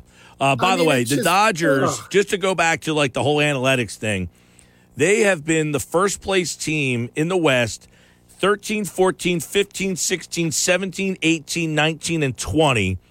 They were second place last year. So eight straight years they won the division, and they only have one World Series to show for it. They were upset in the NLCS, the DS, the DS, the CS. They lost in the World Series twice. They lost in the DS to the Nationals. They won the World Series, and then last year they lost in the CS. They were the better team in every single time that they lost, I think. I, I don't think there was a time where they weren't the favorite to win. And this is where we say, like, you've allowed the analytics to bring the more talented team down to the level of the lesser team. I, I mean, they they made some absolute uh, questionable calls in big games in the playoffs over Yeah. the last six, eight years. Yeah. Now, most teams would love that resume you just Sure, wrote. of right? course they I mean, would. Of course, but when you're talking LA, you're talking the Yankees, you're talking these type of teams, Mike. The expectations are higher, the payrolls are a lot higher, and when you make these little moves, that you're saying that you're bringing another team into the game. That your When you have- payroll, you have a payroll, but you're treating your team like your payroll is Tampa Bay. Yeah. Tampa Bay has to be gimmicky because their payroll is 60 million. You have two guys making 60 million. You shouldn't be playing Tampa Bay's style of game. You, you're just better than them. You have more talent than them. They have to use that style because their talent is simply not there. The Dodgers are allowing themselves to play down to their competition as opposed to, hey, we're just more talented than you. Sorry. Yeah. No, it's it. I'll tell you, it burned me last night. I'll be honest with you. You're angry. There's been, there, well, I mean, it was just, it was disgusting to me. We're starting the season off. You got an opportunity like that, Mike, to really, and not only that, if if he does do it, Mike, the, the just the the emotion of the city of the team to start the season. By the way, Kershaw's the beloved son out here, right? He's going through a lot of hardships. He's always stuck with the Dodgers, and and you got a guy that comes back from injury and in his first start this year could turn it into a perfect game. I mean, what a story that is. And the manager took that opportunity away. Yep. I mean, this is a guy that's accomplished everything, and he could have done something that is almost immortal. Throw a perfect game. I mean, that just And- doesn't happen. and Mike, you know, Kershaw got a, a lot of the the, the the the raw end of the stick when it came to the playoffs. He was almost referred to in past years like a Peyton Manning who couldn't win the big game, Yeah, right? yep. And then he finally gets that championship. Everybody's happy for him. And now he's got this opportunity this year, which, by the way, most wouldn't have thought he'd ever get an opportunity to throw a perfect game in his career now in these latter years. And his first game, and you do that to him. And Mike, and, and put us in this same situation, let's say in another month. Let's say Kershaw's in this same scenario. This Roberts is going to do the same exact thing. You telling me he's not going to leave him in to give him a chance at a perfect game in another month? Doesn't seem like it. Doesn't seem that he's the kind of guy that learns from these analytical mistakes. And it doesn't mean they're always all wrong, or I'm not saying because, you know, I just, again, I mean, this is Clayton Kershaw. He's a 34 year old man. You're treating him like he's a 18 year old kid. Well, 80 pitches. We got to get you out of here. It, it I- look, he erred on the side of caution. I think in that scenario, and I'm not saying you don't err on the side of caution to help your players, but in that scenario, the man is six outs away from a perfect game. Yeah. And like you said, 23 times in the history of baseball, and you don't give him that opportunity even. I, that really, it, it was disappointing, I'll tell you that. All right, uh, the NBA playoffs on Friday. Um, no Lakers, which was another disaster out there. Frank Vogel fired. The way that all went down seemed to be a shameful way. They put the blame on that guy. Of course. I mean, I'm I glad think- they're not.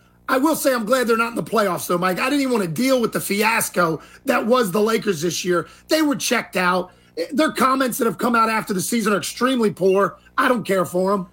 and, you know, and like you said, they get rid of Vogel. I mean, look, they needed to change, but I don't blame necessarily Vogel for all that not. went down. No, I mean, no, of course on. not. Vogel and um, He's a good coach. yeah, I mean, again, he's he's my poster child for the NBA coach. I mean, you know, he, he had a good team in in he had a good team in Indiana. He was a good coach. He had a horrible team in uh, Orlando. He was a horrible coach. He went to LA. He won a championship. All of a sudden, he doesn't know what he's doing, and it's his fault. Come on, it's ridiculous. And and now I'm hearing I'm hearing whispers of like a Nick Nurse. well, they're talking about Doc Rivers. Yeah, these names are out there, Mike. These names. Now, now is Doc Rivers in the conversation if the Sixers get bounced first round, second round? Well, his name has his- come up already that the Lakers have interest in him, regardless of what But goes on say- here. But how does that work? Let's say the Sixers make it to the NBA Finals. Well, that might change the narrative a little bit, but Right. um, who knows? I mean, the Sixers they're playing the Raptors here. Do you like that matchup? I know you don't. what do we get? No Thybulle for Well, away games? He doesn't play in Toronto. That's not going to be good. Now, I still think you're t- more talented. I think I think the Sixers should win this series, but I do think it's going to take them possibly seven games to do it. Well, right. I mean, you got Harden and Embiid. The question is, what Harden are you getting? The guy that you've gotten has not been the Harden that you know. I've never been a big Harden guy, right? I mean, I, his Is it the talent or is it the mental strength in his game? Mike? Right. Well, this comment he made, you know, is the pressure on you? He says, uh, you know, there's no pressure. I, I'm just doing my thing out there. I mean, this laissez faire, he's never been in a place where the scrutiny's as big as it is here, you know? Yeah. And that's going to be, and you've got a guy in Embiid, an MVP type player who's been locked in all year. He wants a guy that's in the same mentality as him, Mike.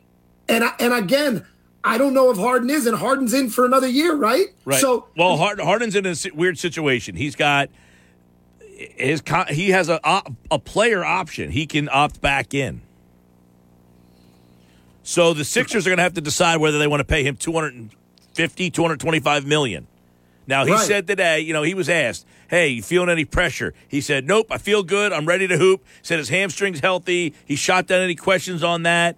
You know, I don't know. Is the guy just out of shape? Look, to me, James Harden is a.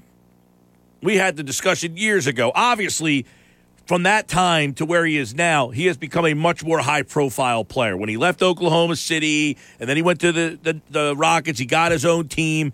But you can make the argument that he is almost more recognizable for the playoff failures that he has had with his teams than anything else. What memorable moment does he have in his career? Well, in in regards to a game, right? He doesn't have that signature moment in the playoffs. He has some right? signature losses.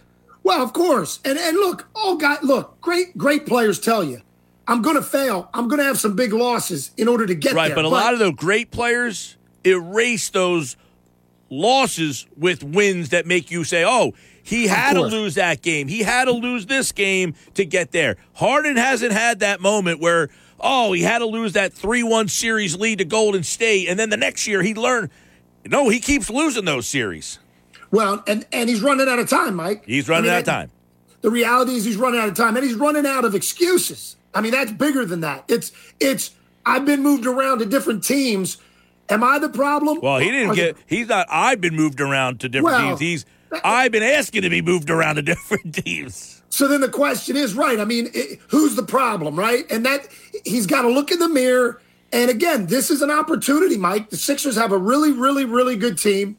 He's got another star on the team with him. You know, he hit that MVP caliber type of player for a few years. Harden did. He's coming down from that slightly, but he has the ability, Mike, on any given night to be the best player on the floor Yeah. and, and he's got to show that this this this playoffs. I mean, he's got Embiid, but he every now and then has to be the best player on the Sixers. Do you he think? has to. All right. So there's some talk about Ben Simmons might be able to come back somewhere around Game Four. Does he change, make any impact? Does he change that series at all? Do you think the Celtics are the favorite? Do you think the Nets are the favorite? I mean, this one's kind of interesting here. It is, and man, it's tough because I I don't love Simmons coming in raw in onto a team in the playoffs when they've got a little more of cohesiveness working right now between Irving and um, and Durant. But what I will say is this: he's a talented player. I've never been a Simmons guy, but I know what he brings to the game. They're talking If about him coming back, you know, and playing like 15, 20 minutes, just playing defense, kind of being in that role where, hey, we don't need you to score. Just go out there and defend Tatum or go out there and defend Smart or go out there and defend Jaylen Brown. And and in that role, Mike, it may fit and work good enough for this team. Irving and Durant, Mike, right now look to be the two best players in the playoffs. I mean, it's these guys are closers like we don't see very often in the game. I mean, the Durant, his shot is pure. You like the there's Nets. Uh, it's unbelievable. You like the Nets I to win that series. I'll tell you, I, look, I, I know it's tough. It's going back and forth. I think it started Nets were the favorite. Now they're not.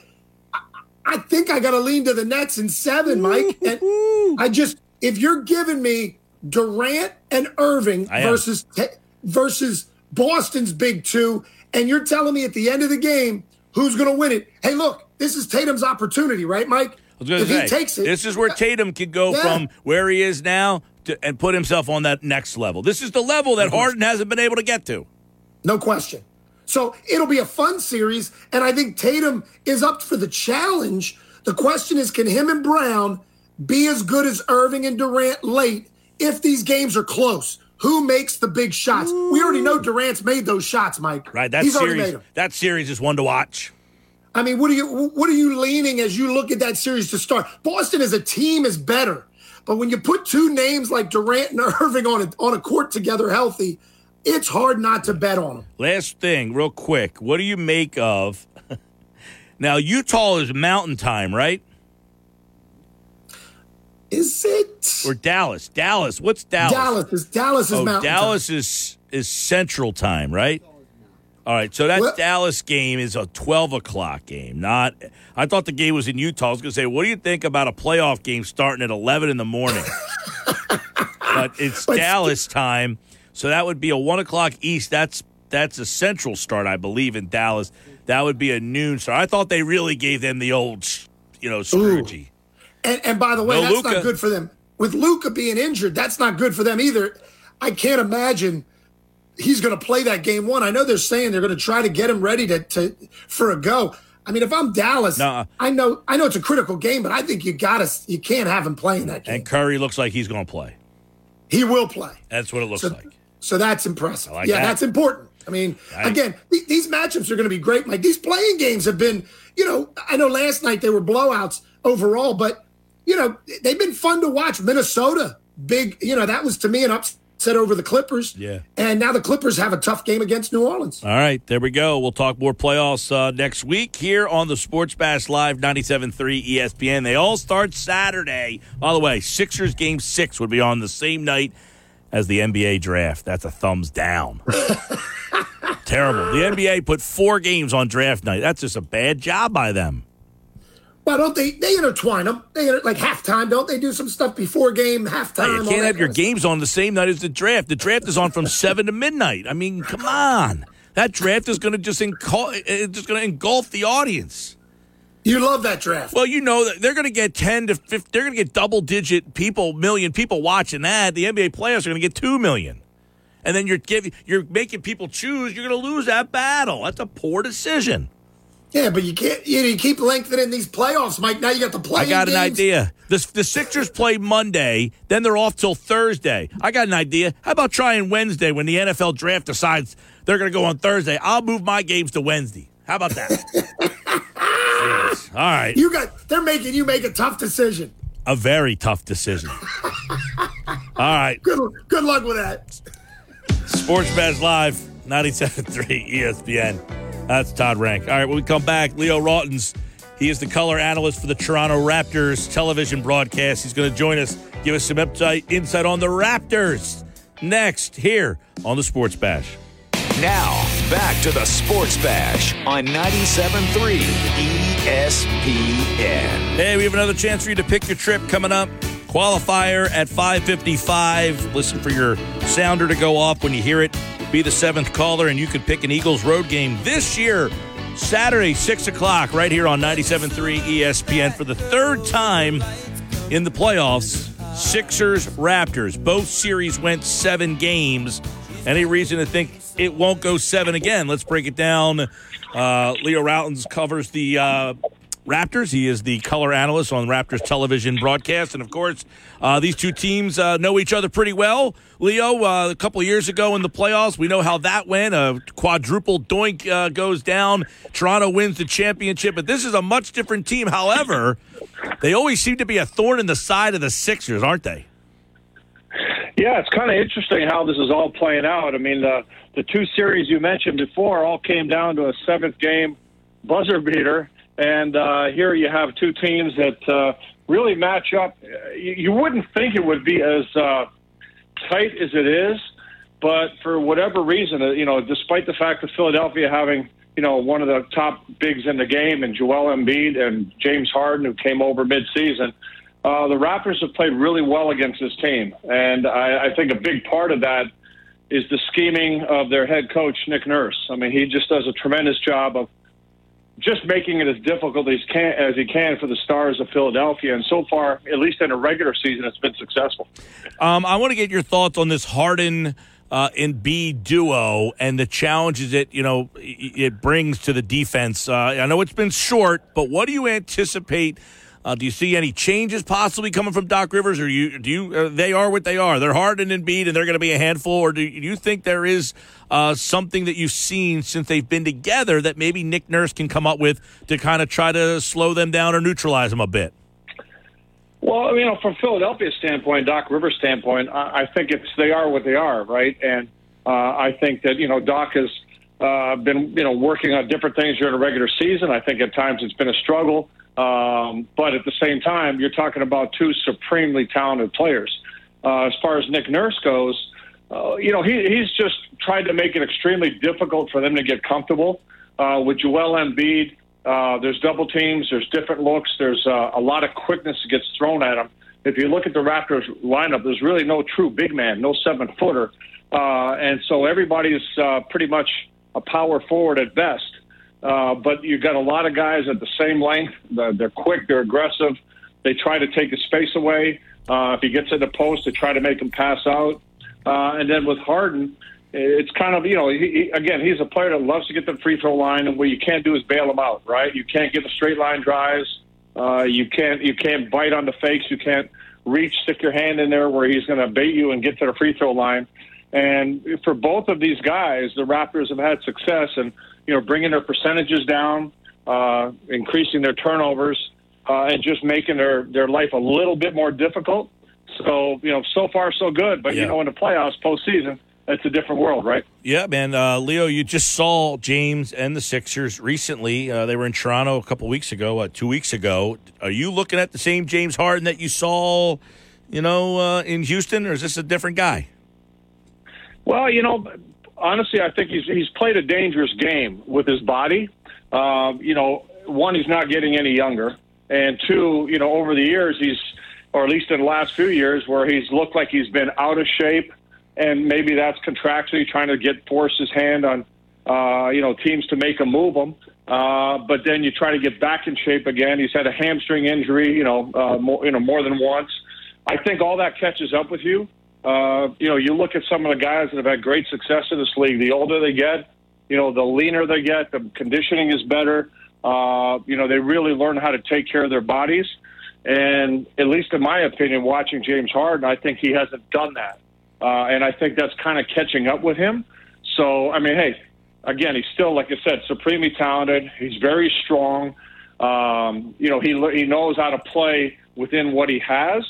But watching him, there's definitely, uh, uh, you know, his game has slowed down a little bit, and and and uh, some of that uh, explosiveness that we saw in our in earlier years is not quite there. All right. Uh, Embiid is obviously a problem for everybody. He would be a problem for Toronto, but um, Nick Nurse is very uh, eclectic with his defensive schemes, and I find it to be an interesting like who does Embiid match up with when he's on defense? So, um, how do you see the Embiid matchup for both sides of the ball here?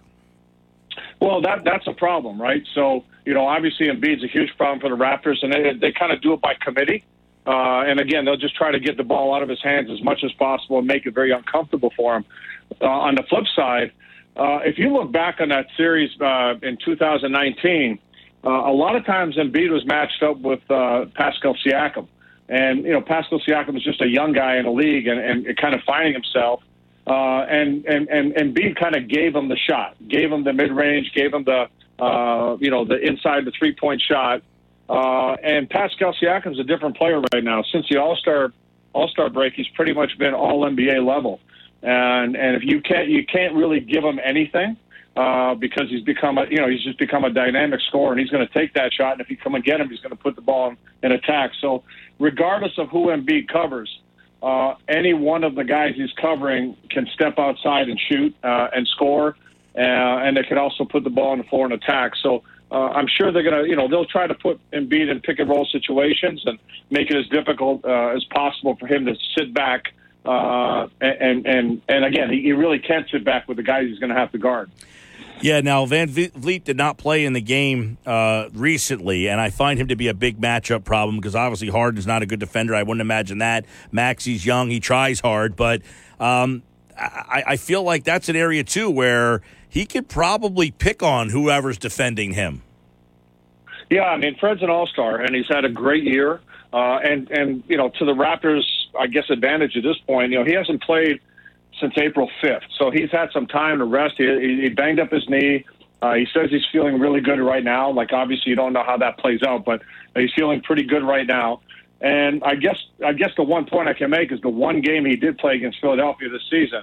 He had 32. He knocked down six threes, and the Raptors were plus 14 when he was on the floor. So you know he's an impact guy. Um, and one of the things you see with the Raptors is like everybody's kind of the same size, right? Everybody's kind of the same length. Yep. Uh, Fred's not. Fred's a, Fred's a short guard, but much like you know Philadelphia product Kyle Lowry, you know you can't post up Kyle Lowry. You can't post up Fred. There, there's just a toughness to these guys. So he can switch in all the scenarios, the big switch, um, and, and and hold his own. So defensively, he creates, uh, you know, he, he he adds a lot to this team too, as well as spacing the floor with his three point shot and, and driving. So, uh, you know, if he's, you know, and the Raptors need him to be healthy, right? I mean, they they need him to be as close to 100% as he can be. Okay, other than Embiid and Harden, because obviously that could be an easy answer. Where's there a matchup that you're that you think Nick is like? This is one that we got to figure something out. Uh, well, I, I'm looking at Maxey as being a X factor, right? Uh, you know, he's a talented young player. Uh, he's put up good numbers against the Raptors this season. Uh, and he's a player that you you know you you, got to remember you're giving something up, right? If you're going to get the ball out of Harden's hands, you're going to get the ball out of Embiid's hands. You're giving something up, and somebody's got to step up and make shots. Uh, you know, uh, Thybulle's not not taking shots. He's not, uh, and he's not going to be available for some of the games in, in Toronto. So, uh, you know, he's not taking shots. The other one has to be, you know, Tobias Harris. I mean, Tobias Harris uh, not only has to, you know, make shots in the body of the game, but he's got to be a guy that uh, can make some shots when the game is on the line uh, because the Raptors will put him in those situations. Uh, you know, if you go again, go back to 2019, there were games where he had tremendous numbers, uh, but you know, when when the ball came to him, when it when it was really important to make some shots, he struggled in, in that area. So. Uh, you know that those are going to be, you know, that'll be the direction the ball's going to go to, and you know some of these guys are going to have to step up. Hey, Leo, with the you know the athletic wings, uh, as you mentioned, everyone's about the same size. They do a lot. We saw him the other day. Achiuwa, I mean, he hit like five threes the other night in the game up in Toronto. How impactful is the Thybulle thing, in your opinion? Well, I mean, knowing I, that he's the one guy they, a, knowing that he's the one guy they have that can lock down and play defense. Yeah, I mean, you know, I, I think it is impactful. Uh, I mean, losing a, you're losing a, a key player. You're losing a guy that uh, you know can take pressure off of, of Harden at the defensive end of the floor, uh, can guard the other team's best best player. Uh, if you look at Thybulle's numbers against various Raptors, uh, you know he's had a lot of success. Um, you know, again, it, he can be a liability at the offensive end, but then if hey, if Embiid and Harden are rolling, and Tobias Harris and Maxey are making their shots, it's really not that big a deal if Thybulle's making shots or not. But at the same time, uh, you know, his defense is, is I think, is a huge factor, and uh, hopefully it's something the Raptors are going to be able to take advantage of in his absence. Now, Thybulle apparently had been asked by his teammates about you know, getting the shot, and he's apparently it was like the percentage of playing Toronto seemed to be remote, and then at the last couple days, it kind of snuck on him. So, how did Toronto kind of slowly make its climb from a play-in team to where they are right now? What what has changed for them that they really started to take off here in the last month and a half? Well, I'll tell you, there, there's two factors. Um, you know, they would not be in a position to take off and be where they are if it wasn't for Fred Van VanVleet for the first half of the season. Uh, he kept this team afloat. You know, Pascal Siakam didn't start playing until November because of surgery. You know, OG Anunoby was out. You had Khem Birch out. You had a lot of guys in and out of the lineup, and and there was no consistency. And you had new faces like a, a rookie like Scottie Barnes. The one factor was was Fred. He kept the team within striking distance. And the bottom line is, from that point on, All Star break uh, beyond, uh, everybody's for the most part, been healthy. Uh, OG Anunoby's missed some games. Uh, Gary Trent Jr. has missed some games. But for the most part, the roster has been healthy, and everybody's played to potential or better. Uh, like I said, Pascal Siakam, nobody knew was, what, what was going to happen with him coming back this year. Uh, he's had a couple of seasons where it's been a struggle and coming back with shoulder sur- surgery, but he's been a monster. He's been an absolute monster. So he's exceeded what maybe anybody expected uh, you know, based on what, what's been happening.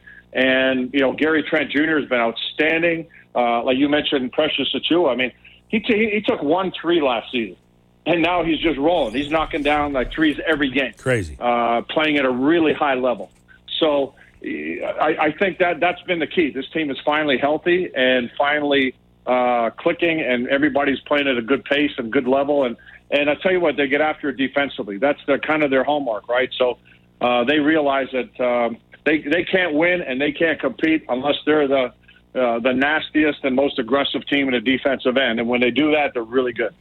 Well, I sure hope DeAndre Jordan doesn't see the floor in this series because uh, the Sixers lost the series in Toronto. I'm not saying because of Greg Monroe, but anytime Embiid came off the floor in that series a couple of years ago, it was a disaster. And it's a similar disaster now with the backup center situation. So that's just another thing to kind of keep an eye on, I would imagine.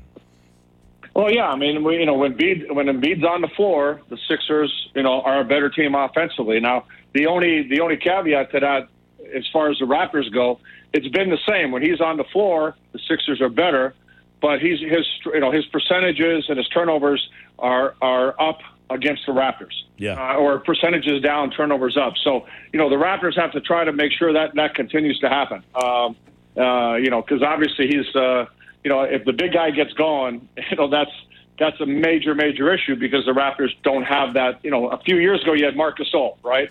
Uh, and and then you had Serge Ibaka. Yep. And you know, remember, I think it was uh, you know Game Five in the series, and you know the Raptors were struggling with the length and the size of Philadelphia, and they all of a sudden decided, okay, you know, we'll put Gasol and Ibaka on the floor at the same time, which they hadn't done almost the entire season. Yeah. Uh, the Raptors don't have that option now, right? Everything relies on quickness and speed. So, uh, you know, Embiid, Embiid's going to be a handful, and uh, it'll be interesting to see how it all plays out. Saturday, 6 o'clock, right here, 97.3 ESPN.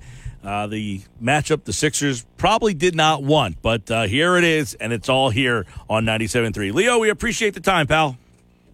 My pleasure. Have a great one. Uh, former Sixer draft pick Leo Rautins, the uh, color analyst and studio analyst for Toronto Raptors games on Sportsnet and TSN in Canada, giving us the insight there. And keep this in mind. We had talked before, and he just mentioned it. You remember in that series, they went Gasol big, right? And and um, oh, who's the other guy he mentioned? Um, Ibaka, Serge Ibaka. They went when the Sixers. You remember, people were applauding Brett Brown for making that adjustment, and then he, Nick Nurse, made the adjustment after Game Five, and he said, "All right, well then I'm going to go double big. See what you do to that." And the Sixers didn't really have an answer. Could Doc Rivers go Paul Reed and Joel Embiid? Doubtful, but it's a thought. Sports Bash Live, 97.3 ESPN. I'm Mike Gill. Closing out the show coming up. Now to more Sports Bash with Mike Gill on 97.3 ESPN, South Jersey's sports leader.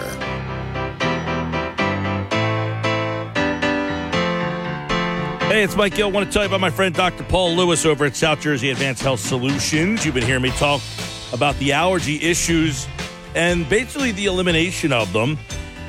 It is the only premier clinic for allergy elimination, Lyme disease. It has effective treatment of chronic mold, all food and environmental allergies. It's the only clinic in New Jersey to fully treat the red meat allergy known as alpha gal, seafood, shellfish, dog hair, cat hair, sneezing, sniffles, scratchy eyes. If you have allergy issues, there's only one call to make to eliminate them. Dr. Paul Lewis, 856 285 4788. I've gone there. I've got the procedure done. I say procedure harmless, no pain, quick, easy, in and out. You probably will be there for no longer than a half an hour, unless you have really, really, really bad allergies. And he's saying, hey, you got 15 different allergies. But that doesn't mean there's any pain. There's no, nothing, really. I mean, I was in and out in the day. I coached a baseball game that night, in and out. 856 285 4788. Quick and easy. Get in, get out, and get over these allergy issues. You don't have to live with allergies. And I can tell you, I used to, and I no longer do. And that's thanks to South Jersey Advanced Health Solutions. All right, we got uh, game night coming up. What's today? Thursday. Steve Buchanan going to talk a little baseball, right? Uh, Phillies and the Marlins, 645. Yes, you know, Steve Cat from DraftKings figure mixing a baseball guy in this week because, you know, with the Sixers having an entire week off before their playoff game, and we're two weeks out from the NFL draft, you know, I feel like every time I come in here is a, a baseball topic coming up. Mm-hmm. Well, I know that the Phillies have had uh, a house of horrors down there uh, in um, Miami. Miami, and torture chamber. It's their opener, home opener tonight too. I hear the crowd's supposed to be pretty good. We'll see. Which is opposed to whenever you go down there and you play a game and it's empty. Well, I want to know what what is good for Miami. Is it like half full? 70%? I read on Twitter from one of the beat guys, I think Matt Gelb, who said there were people already in the third deck. Wow. Which never happens. That's impressive. Yeah, so we'll see. I wonder what the promotion is down there for opening day. Opening day, that's the promotion. You don't need a promotion for opening day. It's opening day. No, it's Miami. Come on. Get the people out there.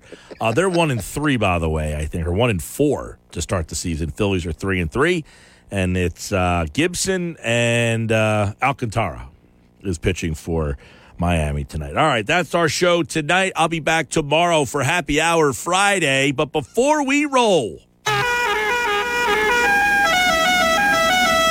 I've got one more chance for you to qualify for Pick Your Trip. Caller 7 609 403 0973 609 403 0973. Caller number seven, you're a qualifier. If you're caller seven, you are qualified for Pick Your Trip, where you can win a trip for two to the Eagles road game of your choice, which includes airfare, hotel, a hotel stay, pregame tailgate party, two tickets to the Eagles road game of your choice. That's all thanks to Philly Sports Trips. Go to phillysportstrip.com. It's also brought to you by Ernest and Sons Old Fashioned Butcher Shop in Brigantine. You must be present to win at Slack Tide Brewing Company on Thursday, April 28th. For the show, one lucky winner will get the chance to pick their trip. Caller number seven, good luck. I'll talk to you tomorrow. Game night's next.